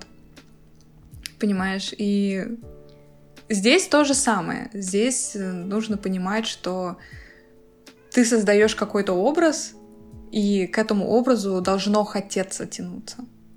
И неважно, это онлайн или офлайн тебе нужно создать вот этого персонажа, которого должны хотеть которому должны хотеть отдаться. Вот мне очень многие девочки даже пишут то, что, боже мой, у тебя такие красивые там фотографии, или вот когда документалку мы снимали, да, настолько там классные mm-hmm. вещи, что мне самой, мне хочется тебе подчиняться. И я понимаю, о чем они говорят, потому что я смотрю э, видео, которые снимают мои коллеги, например, Dominatrix Айрис, она сняла просто, она потрясающие видео снимает, у нее такой красивый продакшн. И я смотрю на ее видео, и мне хочется ей подчиняться, мне хочется оказаться вот ага. на, на месте вот этого мужика, просто что не потому, что я хочу, чтобы меня задоминировали, а потому что я хочу, чтобы меня задоминировала именно она, потому что именно она вызывает угу. вот это ощущение. Да, это с тобой это точно работает, это даже я на себе чувствую. Я смотрю твои видосы, твои там э, фотки, сторис в инсте, и, и типа, и хочется еще. Ну, то есть, mm-hmm. когда я вижу, я же подписана много, на много людей в Инстаграме, у меня вот сторис там бесконечная эта полоса, я никогда ее всю целиком не смотрю, но если я вижу, что что-то есть от тебя, mm-hmm. то первым делом я тыкаю, типа, о, что там Вея сняла? Посмотрела, что сняла Вея, и дальше уже можно смотреть всех остальных, или не смотреть даже, или там, о, всего одна сторис, ну блин. Вот. В общем, да, действительно, это получается. У тебя отличный образ. Продолжай. Спасибо. Uh, да, uh, хорошо, с финансовым доминированием разобрались. Что еще бывает? Ах, боже Я мой. так понимаю, множество всего. Множество всего сложно. Бывает, да, действительно сложно. Очень много всего бывает. Импакт uh, плей бывает, ролевые игры бывают, дисциплина, chastity play. Это когда надевается какой-то девайс, при котором мужчина не может э, никак взаимодействовать со своим членом. А, ну, как бы как клетка, пояс верности, да, что-то ага. такое. Такое бывает доминирование. А, бывает э, дисциплинарное, бывает коррекция поведения, а, бывает э, рестлинг. Ну, то есть бесконечно, бесконечно, очень много всего. Бывает, опять же, mm-hmm. садизм, хотя как бы это не доминирование, да, потому что, например, не все мазохисты, они сабмиссивы, так же, как не все сабмиссивы мазохисты. Но, тем не менее, ну, да. да, это может сочетаться. То есть, как бы это верхняя тема, скажем так. Ну, как бы вообще, да, тематики делятся на верхних и нижних. На тех, mm-hmm. кто исполняет активную роль, да, это верхние, и на принимающих это нижние. Вот поэтому не, не очень корректно на самом деле всех нижних тематиков называть сабмиссивами, но вот как-то мы так в русскоязычном пространстве уже привыкли, да, что называем нижних сабами, хотя mm-hmm. не совсем правильно. Ты упомянула клетку для члена. Угу. И Тюрьма тут, для хомячка. вытекает сразу удачно вытекает следующий вопрос. Он у меня прям реально идет следующим. Ага. Где домины берут одежду и всю атрибутику? Для этого есть специальные магазины или это все находится где-то в специальных там в Etsy, или, может быть, э, нужен этот данжен, в котором это уже все есть. Откуда это все берется?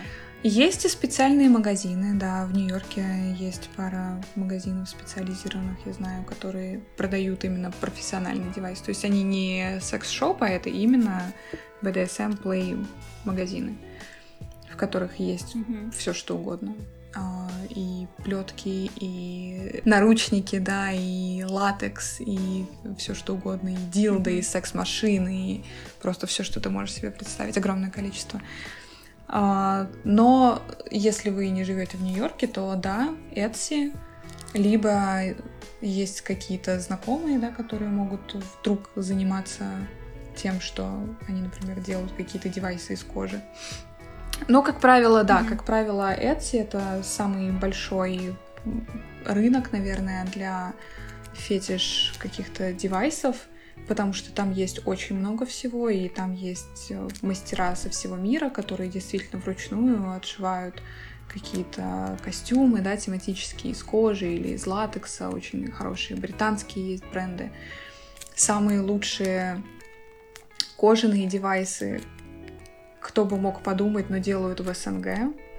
А, то, ну mm-hmm. вот два маркета, насколько мне известно, да, это самых популярных. Есть luxury бренды, которые совсем high-end, они в основном все британские, то есть если вы видите, что производство Англия, то, скорее всего, это будет очень хорошее качество. Это все, что касается фетиш одежды и латекса. И кожи, mm-hmm. кожаных изделий, да, Флит Илья, например, британский бренд потрясающий. А, а если это девайсы из кожи, то если вы видите на Etsy производство Россия, то огромная вероятность, что это будет очень хороший девайс, потому что э, наши, наши умельцы Прям делают классно. Гордость да. для, за родину. Да, да, Россия, Украина потрясающие девайсы делают. Я несколько заказывала плеток, прям супер качество и цены намного меньше, чем то, что продают в Америке. А качество на, на mm-hmm. порядок выше. То есть они действительно долговечные, классные. Вот, люди с любовью под, подходят. А, я уверена, что многие, кто слушает этот подкаст, и те, кто не знаком с остальными материалами, которые тобой опубликованы в интернете, и, э, и с тобой, mm-hmm. им интересно, э, как вообще обстоят дела с безопасностью во всей этой истории. Как понять, как понять, что с той стороны тебя ждет не маньяк? А, в Америке существует, а, существуют определенные сайты, которые позволяют по номеру телефона найти все вообще данные о человеке, то есть его в открытом доступе есть информация о судимостях, о том, где он живет, какой у него там адрес, да, и все остальное, сколько он налогов платит правило, эта информация мне mm-hmm. не особо интересна, мне не важно, где они живут, но а, я смотрю о том, были ли они судимы за, например, домашнее насилие, да, или за какой-то разбой или что-то такое. Вот, и, mm-hmm. как правило, если были, то я таким людям отказываю, плюс а, я еще всегда спрашиваю референсы, общался ли он до этого и работал ли он до этого с какой-то другой доминатрикс или секс-работницей, скор, да, все что угодно. И если он предоставляет мне ее данные, я обязательно ей пишу, спрашиваю, эй, привет, знаешь такого-то, такого-то чувака, пожалуйста, расскажи мне все, что о нем есть mm-hmm. хорошего, что о нем есть плохого. И, как правило, если у нее был какой-то негативный опыт, она обязательно этим поделится, потому что а, мы стараемся секс-работницы друг друга поддерживать, потому что как бы кроме нас о нас никто не позаботится, поэтому всегда с радостью делимся информацией, если хороший клиент. И, безусловно, если, если вдруг был негативный опыт, опыт во-первых, мы обязательно расскажем об этом всем. Это будет, я не знаю, огромный пост в Твиттере, огромный просто шаут, э, расскажем всем, просто это будет рассылка на имейлы, если это вдруг какой-то, ну, не знаю, человек абьюзер, да, или он что-то украл, или что-то такое. То есть мы обязательно... То есть прям публично ты об этом тоже говоришь? То есть это не только втихаря между собой имейлами, а еще прям публично можешь да, в Твиттере да, об этом да. написать? Ну, как бы я никогда не писала, потому что я никогда не сталкивалась, но я видела, что девочки действительно опубликовывали номер телефона, имейл, контактные данные, говорили, вот этот вот этот человек, он абьюзер, пожалуйста, если он тебе напишет или позвонит, он представляется таким-то, таким-то именем или таким-то, таким-то там mm-hmm. никнеймом, если он с тобой свяжется, просто нет, нет, нет, максимальный ретвит, максимальный репост. Да, такие, такие mm-hmm. вещи есть, потому что... Ну, это правильно. Никто не будет опубликовывать его личную информацию и какие-то паспорта, но, ну, потому что, как правило, это ничего не даст. Но те контакты, с которых он выходит на связь э, с секс-работницами, и те имена, которыми он представляется, да, они будут опубликованы. Номера телефона будут опубликованы просто для того, чтобы предупредить э, других девочек, которые, возможно, не спрашивают референсы или стесняются спросить референсы. Или, естественно, если у него был негативный опыт, то он не предоставит информацию о той доминатрикс, которую он обидел. Он может предоставить ну, да. информацию какой-то другой. Разумеется. Вот, поэтому важно mm-hmm. максимально распространить инфу, потому что я знаю, что на меня подписаны начинающие девочки-доминатрикс, и если я вижу что-то такое, я обязательно делаю репост, чтобы они тоже видели на всякий случай, потому что Бывает такое, что если у него был какой-то негативный опыт с э, очень профессиональной доминатрикс, они идут по маленьким, потому что они понимают, что у них гораздо меньше связей, гораздо меньше нетворкинг и connection, и что можно с ней mm-hmm. попробовать сделать что-то плохое, поэтому как бы наша задача это предоставить максимально информационную безопасность вообще всем, кто работает, всем, до кого мы сможем дотянуться. Ну, это очень здорово, что mm-hmm. вы так заботитесь друг о друге. Может создать какой-то блэк-лист, в который любая в любой момент сможет заглянуть? А, такие раньше были. К сожалению, они забанены на территории Соединенных Штатов. Да, было несколько веб-сайтов, на которых писали отзывы и клиенты, и провайдеры. Но из-за того, что приняли новый закон, да, про Сеста Фоста, кому интересно, можете погуглить, что такое Сеста Фоста. А, после принятия этого закона 4 года назад э, все эти площадки были перебанены, и сейчас как бы нет смысла их создавать, потому что они также будут подвержены цензуре. Так что mm-hmm. опять вернулись Блин. в каменный век и сарафанное вам радио. Навстречу, да, да. Вообще никак. Mm-hmm. Был ли опыт доминирования над женщинами? Был, да. У тебя? Да. Самый первый опыт, а, когда я еще до того, как я стала профессиональной доминатрикс, один из самых первых опытов у меня было доминирование над женщиной. Это было потрясающе. Было прекрасно. В плане работы ко мне женщины обращаются очень редко, как правило, из-за того, что, ну, во-первых, это очень дорого, хотя я предоставляю женщинам скидку. Плюс... Большую? 25%. Не очень большую. Но как Нормально, бы... Нормально, четверть. Да, я, но как бы если мне нравится женщина, я могу и вообще просто практически бесплатно провести сессию. Я не против. Но обращаются очень мало, потому что, как правило, женщины больше предпочитают практиковать либо с партнершами, которых они уже знают, либо с э, мужчинами. И для женщины просто большая вероятность найти себе доминанта бесплатно. Ну а если, допустим, я хочу, вот чтобы это была именно ты. Да, конечно. Я welcome. уже кидаю деньги в монитор. Welcome. Вычитаю из них 25%. Welcome, тебе скидка 75%. Ого, ничего себе. Да. Все слышали? Но, э, но это из-за того, что ты мне... Это из-за того, что ты мне сиськи прислала недавно. А, вон она. Я... А сколько еще надо прислать, что стало бесплатно? Ну вот если приедешь в Нью-Йорк, будет совсем бесплатно. Ну а как иначе? Угу. Понятное дело, мне придется приехать в Нью-Йорк для этого. Ну слушай, кстати, у меня тут Ой, недавно весело. хорошие новости появились. Возможно, я смогу приехать в Россию в этом году. Ого. Это если границы откроют. Да, да. Ну и мы же с тобой не в одном городе. Мо- моим городом не ограничивается вся Россия, к сожалению или к счастью. Ну ты в Москве Но живешь? Если ты в Москву приедешь, ну... я с огромным удовольствием с тобой увижу, Ну конечно. я же не смогу из Нью-Йорка сразу в свой город приехать. Мне в любом случае через Москву придется ехать, так что. Хм. Не, ну да. Не, они же летают еще в другие, нет? Только в Москву. Напрямую нет. Я вообще с тех пор, как я живу, это, знаешь, дефолт сити. Ну, ты да. переезжаешь в Москву, и все, ты перестаешь думать о том, как это все работает с другими городами, mm-hmm. потому что с Москвой работает точно. Ты такой, в смысле не работает с другими? Круто, круто, нет, ты держи в курсе, я даже могу, не знаю, встретить тебя в аэропорту. А, здорово. Так, возвращаемся к вопросикам. Я аж прям взволновалась. Мне очень нравится твое представление о том, какие должны быть отношения между мужчиной и женщиной. Ну, в смысле, не должны быть, а какие они, как ты их видишь для себя. Понятное дело, что ты их не пропагандируешь для всех, у всех свои предпочтения.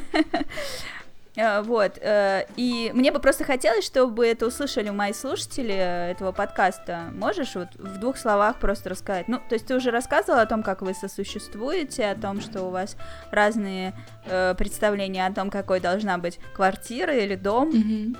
э, что, в общем-то, много чего допускается э, в плане свободы. Э, вот. Ну, как-то вот, чтобы подытожить, вот вот вы вдвоем. Угу. Как так случилось? Вот ты не хотел отношений, и вдруг ты вышла замуж.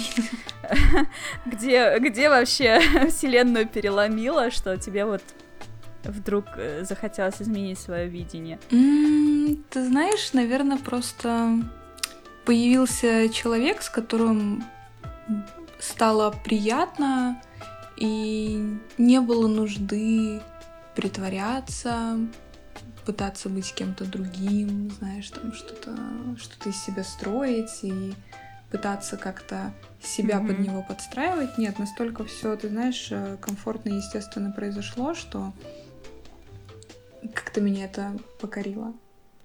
Но, ты знаешь, mm-hmm. я, я вообще за то, чтобы мы даже разговаривали с мужем буквально на днях об этом, что когда мы встретились, мы друг на друга просто вывалили сразу же просто все говно о себе, которое может быть. То есть, чтобы вот ничего, никаких скелетов потом не всплыло из, там, в гнилой воде, знаешь, вот просто вот я, вот это, mm-hmm. вот это, вот это, вот это, вот это, а я вот это, вот это.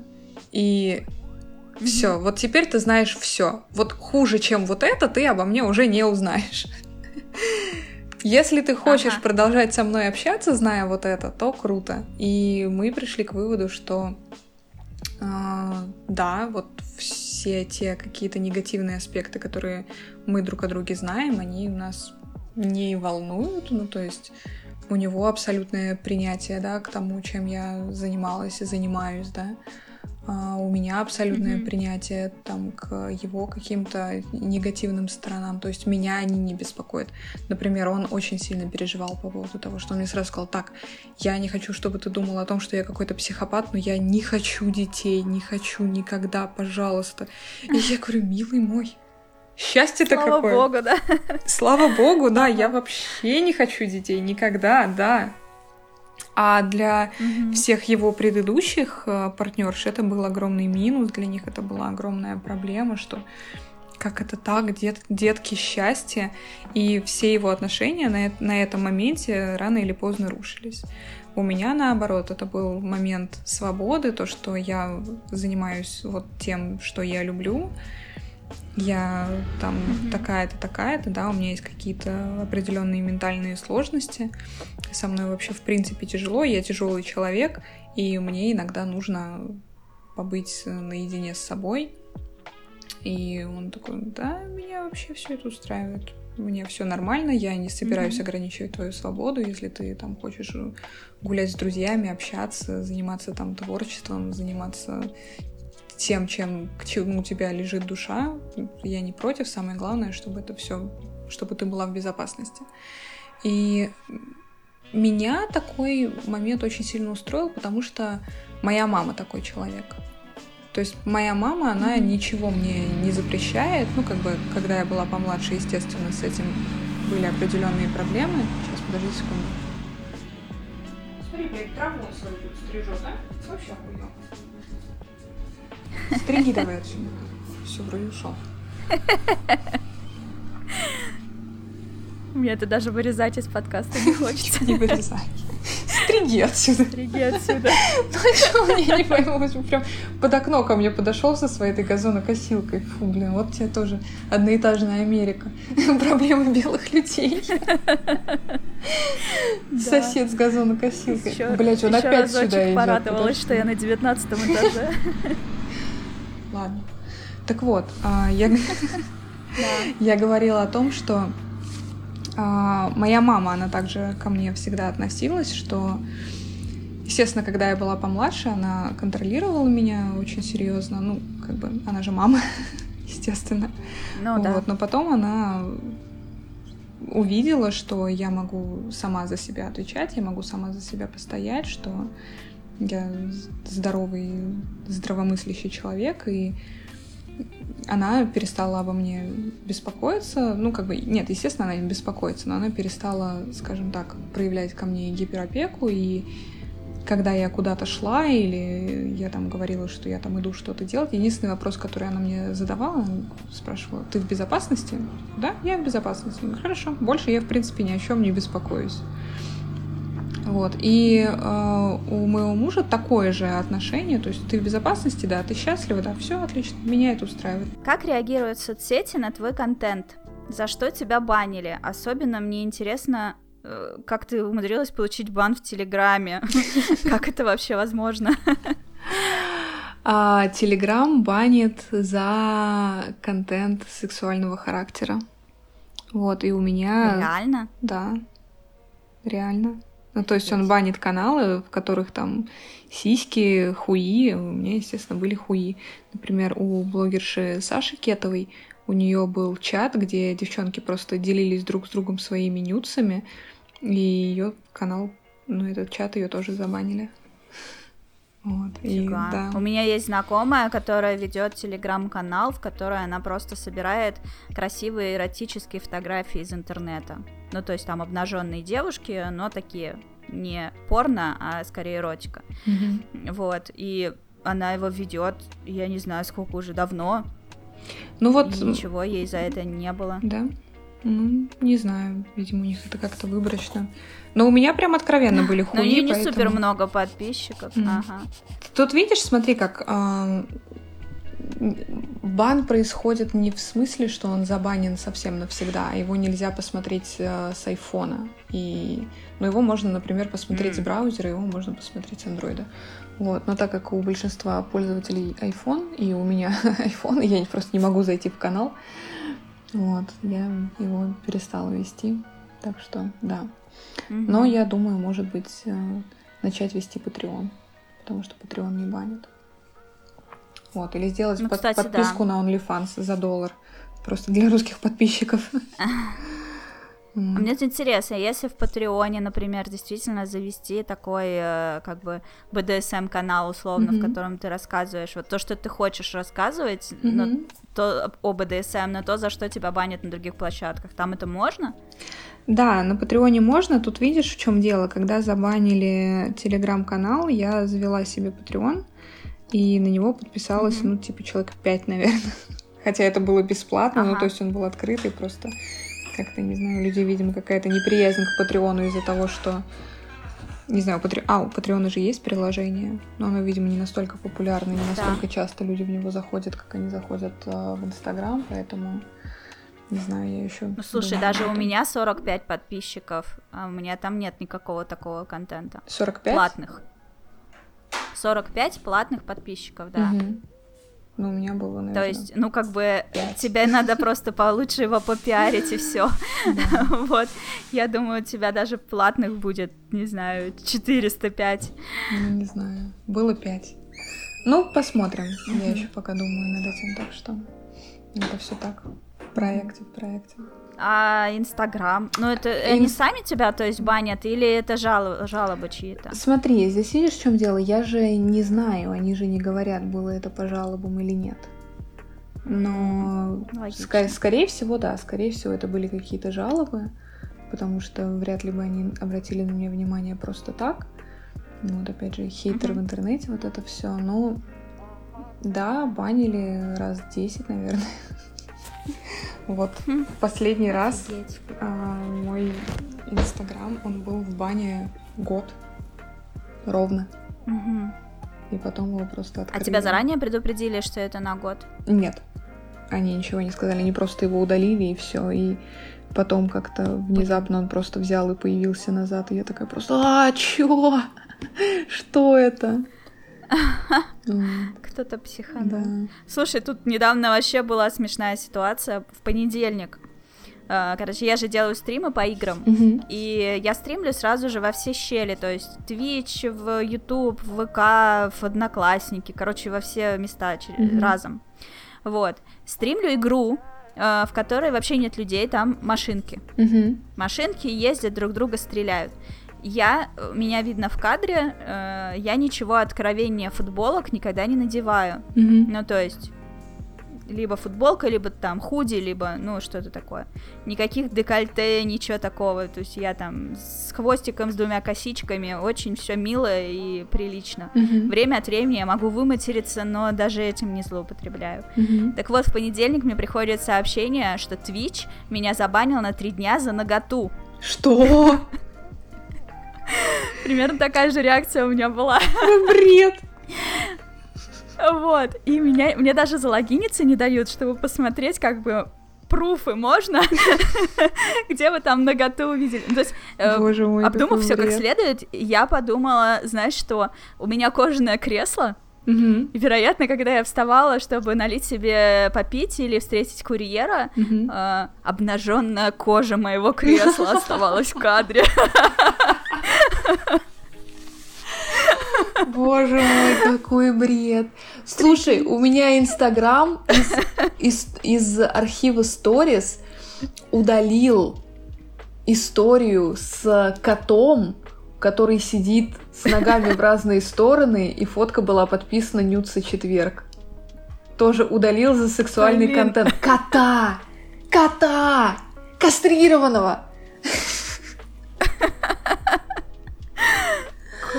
Боже, ну это вот, э, короче, кот. такой бред, что аж смешно, ты не можешь иначе на это реагировать. Боже мой. Ну слушай, ну мне кажется, ну у них там какие-то свои очень ебанутые автоматические алгоритмы, поэтому... Наверное, да. Ну, в общем, Боже. да, но Twitch хотя бы предупреждает три дня. Типа, пруфы могли быть удалены, там так написано. Я такая, Э, ну, ну спасибо большое. Класс. На всех моих других пяти площадках я могу пересмотреть сама. Вот. Но я-то знаю, ну как бы что им обнаженный локоть мне не, им не понравился, что ли. Я все-таки грешу на кресло. Я его одену. Да, один кресло. Платьишко. Да, наряди кресло. Ну, в общем, я очень надеюсь, что ты все-таки займешься Патреоном, а, и что он не будет тебя банить. Э, Если ты это сделаешь, присылай ссылку, я на тебя обязательно подпишусь. Если у тебя там, конечно, будет какой-нибудь там 1 доллар или 3 доллара подписка, а не 101. Есть ли какая-нибудь такая тема об БДСМ, о которой тебе бы хотелось обязательно, ну, как бы очень сильно хотелось бы написать в интернете, но ты не пишешь о ней, потому что ты точно знаешь, что это приведет к бану? Да, есть. Я, например, очень хочу написать большую работу по поводу того, в чем разница между садизмом и мазохизмом как патологией и садизмом и мазохизмом как фетишем. Но пока что не нашла Мгм. никакую площадку, мне какой-то... Патреон. Ну да, вот, э, видимо, Patreon, да. Либо создавать свой какой-то отдельный ресурс и выкладывать все на него, но тут еще видишь, дело в том, что я когда пишу какие-то такие работы, ну то есть я писала похожую работу для университета, и я понимаю, что свою Мгм. университетскую работу я вставить не могу, вот, ну потому что она очень большая. Мгм. Вот. И мне нужно делать очень много research а, и это, ну, как бы очень много времени все занимает, вот. А сейчас в связи с тем, что был коронавирус, у меня из-за коронавируса не было работы, и тут она внезапно появилась, и я просто, я вся в работе, вот, поэтому я там наобещала девчонкам сделать курс, но сейчас я понимаю, что у меня времени нет даже начать заниматься курсом, потому что я Мгм. деньги зарабатываю, потому что я понимаю, что вот сейчас ноябрь и все. В ноябре можно ехать на Бали, потому что в Америке работы не будет до апреля месяца, поэтому всем пообещала и Ну, как бы, да. Но вообще, да, вот. Ну а что, поедешь на Бали и будешь там писать? Ну да, вот поеду на Бали, как раз там делать все равно больше нечего. Буду пи- писать, заниматься писательством. Может быть, курс сниму. Кстати, э, забавный факт. Ну да, забавный факт, что и Бали, и Бали это правильно. У них э, в языке нет ударений. А, какая прелесть. Да, я приехала, когда туда, э, то докапывалась до местных, как правильно, Мгм. и очень долго меня никто не понимал. Мгм. Типа, что ты от меня хочешь? И потом в итоге одна женщина на ресепшене отеля, Мгм. она смогла мне ответить, нормально поняла, что я спрашиваю, о чем речь. Видимо, она Мгм. из-за того, что знает другие языки, Мгм. то она поняла, э, что именно я спрашиваю. Она говорит, у нас в нашем языке нету ударений. Мы как хотим, так слова и говорим. Неважно. Прелесть. Вот, поэтому Бали, Бали, Бали. Ну, короче, как хочешь, так и говоришь. Бали. Да, Да. да, да. Вот. Так что да, отправляйся на Бали или на Бали и наслаждайся там солнышком, а я буду тебе завидовать из холодной Москвы.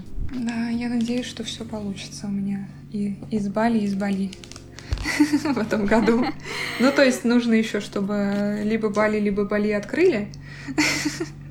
Хотя бы. Вот. Ну что да, для начала. А Да. США открыли уже? Можно оттуда выбирать? можно из США выезжать, но, по-моему, для туристов еще не особо сильно. Ну, то есть как-то все равно какие-то рестрикшены есть.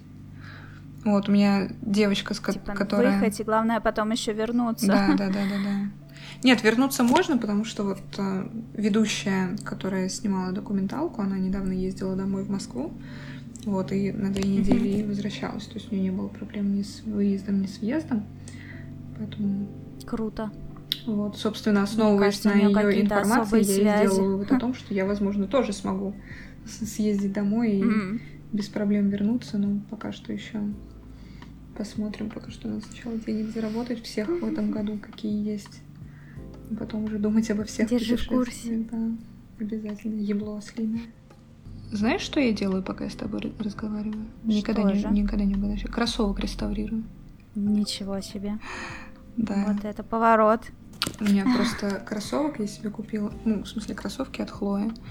Вот, но они какие-то Мгм. вообще очень недолговечные. Они настолько быстро потерлись, или я не знаю, я на что-то наступила.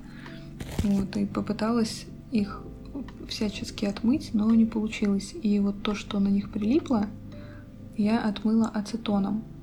Вот, и с них слезла краска местами. И теперь вот я ее купила себе краску для обуви и сижу вот закраш... закрашиваю кроссовки. Ты прям это к- к- крафтер. Да. Ой, ты что, я знаешь, как люблю DIY? Я вообще до, до того, как э, завела Инстаграм блог про БДСМ, я думала, что у меня будет блог про DIY. Я это очень сильно люблю. У меня, кстати, даже на Ютубе у меня есть, по-моему, 5 или 6 DIY видео. Они скрыты, ну да, я там а, Они очень красивые, я их сама делала. То есть одно про тыквы, как делать, одно как делать красивый осенний декор, а, одно я там гранолу делала домашнюю, то есть Офигеть. охуенно красивый продакшн. Вот, про БДСМ я так не могу сделать. Почему-то DIY меня в плане съемок вдохновляет намного больше. Ну и это проще снять. Так что да. Ну да. Ничего себе. Вот так Мгм. вот. Скрытая сторона Веи Веспер, которая не войдет в подкаст. А, так, возвращаемся. Осталось у нас два вопроса всего. Ты снималась в сериале Да. для Netflix. Да. Офигеть. Расскажи, пожалуйста, как это было вообще. А, сериал называется «Бондинг», или в российском переводе он называется «Связь», «Связанные», как-то так. А, Мгм. Это сериал про нью-йоркскую доминатрикс.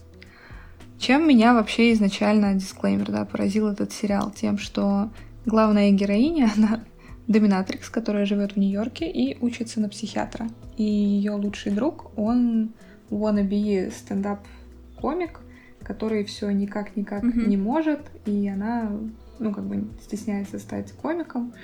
Она приглашает его быть ассистентом, он соглашается, и потом он набирается опыта и становится сам доминантом и делает классный, очень успешный стендап о том, как он Мгм. является помощником доминатрикс. Чем меня поразила эта история? Я доминатрикс, которая живет в Нью-Йорке, которая учится на психиатра. А, еще имя, Мгм. имя э, этой доминатрикс, ну то есть не имя, точнее, а фамилия героини Честер, что очень сильно созвучно со словом Веспер. Вот. Ну да. Она внешне похожа на меня. И мой муж, он wannabe стендап-комик, который очень всегда хотел стать э, стендап-комиком, но очень сильно боялся. Я пригласила его помогать мне на сессиях, и он написал об этом стендап и рассказал его на публику. И он был очень успешным. Вот его стендап о том, как он а, работает ассистентом Доминатрикс. Так и Вот. что, они вдохновлялись твоей историей, или это просто такое совпадение? Это- Как возможно вообще? Как- Когда я посмотрела первый раз, там причем, ну это мини-сериал, его весь первый сезон можно посмотреть, это за час, час 20, наверное, там по 20 минут эпизоды. Я когда его посмотрела, я отсылаю своему мужу, а, говорю, чувак, глянь. Он смотрит, Мгм. звонит мне и говорит, я не понял. Ага. кто спиздил нашу с тобой историю жизни. И Ага.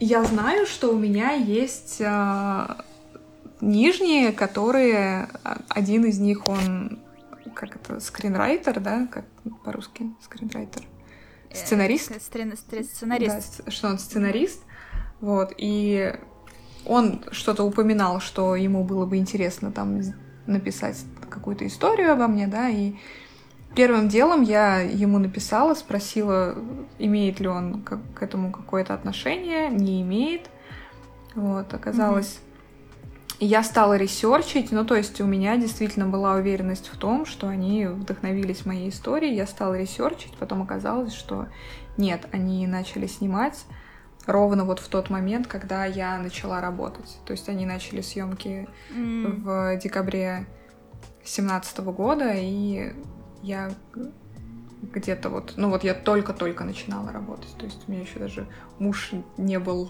Потрясающе. моим ассистентом на тот момент, да. Вот, но это было безумно интересно на самом деле, вот. Но как вообще получилось мне туда вписаться? Когда вышел этот сериал, мы всем своим БДСМ-сообществом начали его, ну так, немножечко засирать в интернете, потому что там очень много моментов, которые совершенно неправдоподобные, которые вообще не соответствуют mm-hmm. действительности. И а, с нами вышли на связь а, Netflix и пригласили нас, э, меня и еще двух моих знакомых доминатрикс, пригласили нас в качестве, скажем так, специалистов, чтобы мы помогали им со съемками. Mm-hmm. Мы им помогали оборудовать студию, чтобы она выглядела правдоподобно, а не так, как она выглядела у них. Вот, показывали ага. им, как, какие, ну, вообще, какие кинки существуют, как правильно с девайсами работать, вот это все. Вот. И потом они сказали то, что если хотите, вы можете поучаствовать как э, бэкграунд актрисы, и у нас там маленькая очень роль. Там 4-5 э, девочек доминатрикс. Мы, собственно, играем самих себя. Вот, это очень интересно. Ну, такие, как, как это называется, камео, да? Да, вот. да. Снимали где-то 4, Мне наверное, классно. или 5 дней. Причем э, съемки начались аккуратно мой день рождения. Вот, и причем у меня всегда с детства была мечта сняться, ну, как бы, не знаю, или в фильме, или в сериале где-то. Вот, и вот mm-hmm. на мой 30-й день рождения моя мечта осуществилась. Я встретила свой день рождения да, на съемочной площадке. Это было очень круто, очень приятно. Ну, да. классно. Я подписана на Netflix, я там смотрю всякие сериальчики или фильмы, которые выходят, буду мониторить. Mm-hmm. Я думаю, что когда выйдет второй сезон, я сразу посмотрю и первый, и второй залпом.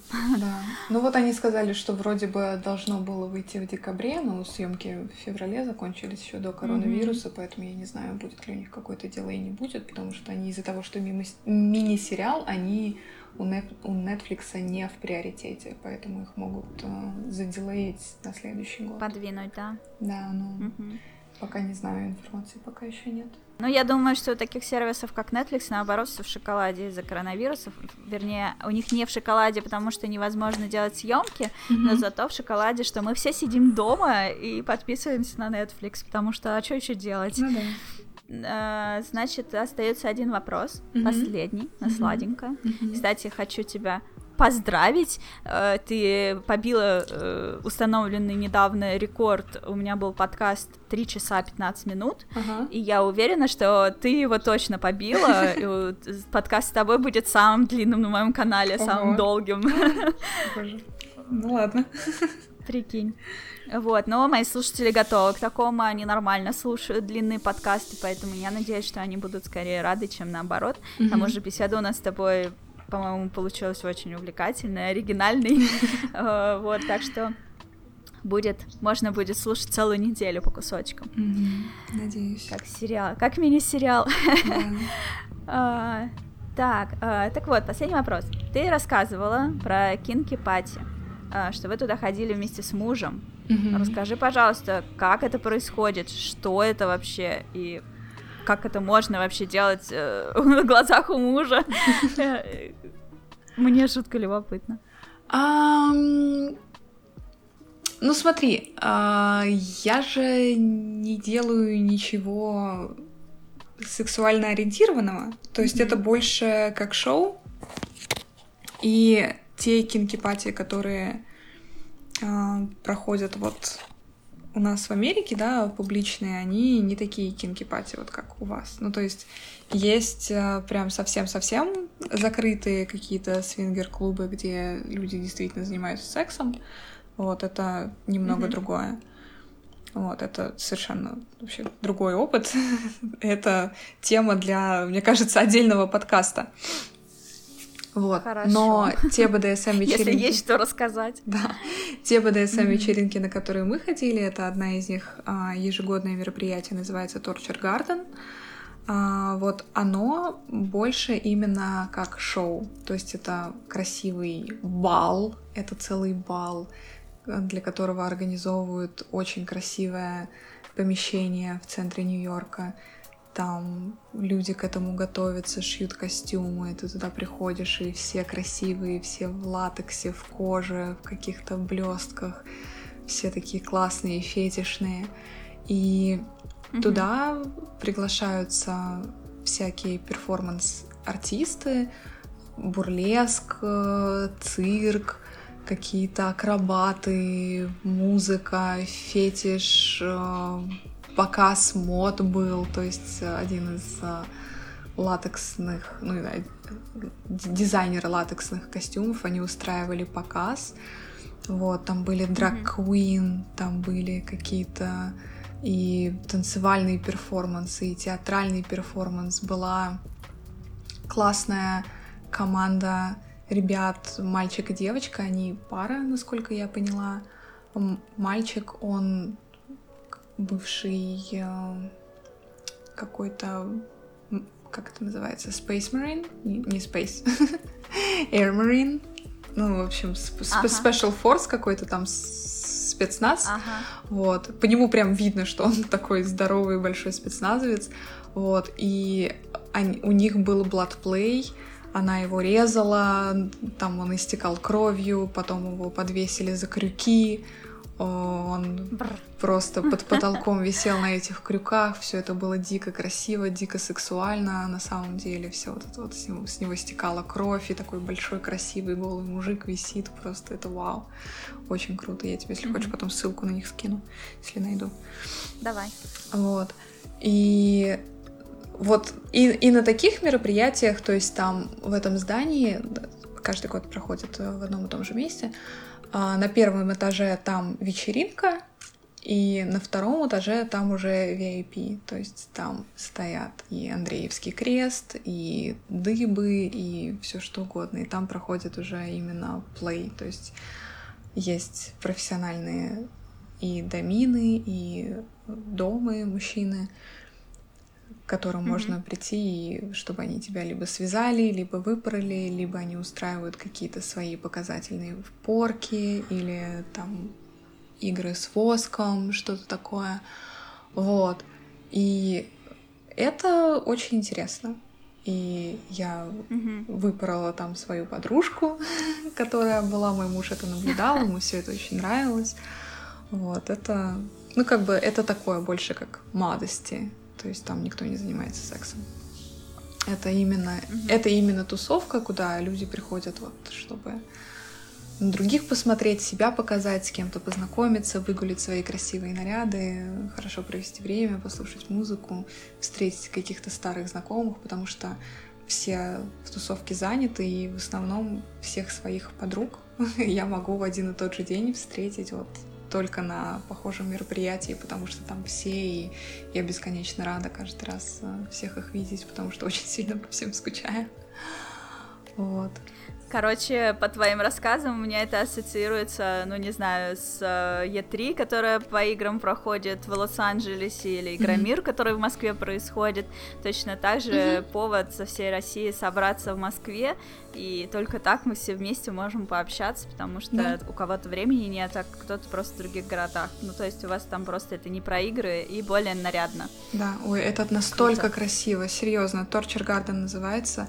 Есть фотографии в интернете, это бесконечно красиво, это одно из самых, мне кажется, красивых мероприятий, которые я видела. Я знаю, проходит еще похожее в Лос-Анджелесе, э, клуб есть, называется Clock and Dagger, и его mm-hmm. основатель — это музыкант э, Адам Бравин из э, группы She Wants Revenge, и он, ну, как бы вход туда только по приглашениям, и Адам Бравин приглашал меня на свои вечеринки, мы с ним подписаны друг на друга mm-hmm. в Инстаграме, мы знакомы, вот, но в прошлом году у меня не получилось, из-за работы. А, в этом году не получилось из-за коронавируса, вот, но надеюсь, Ну что я да. там однажды поприсутствую, потому что вот там в основном мои калифорнийские доминатрикс, и там уже гораздо больше все по-взрослому, чем на Мгм. Torture Garden.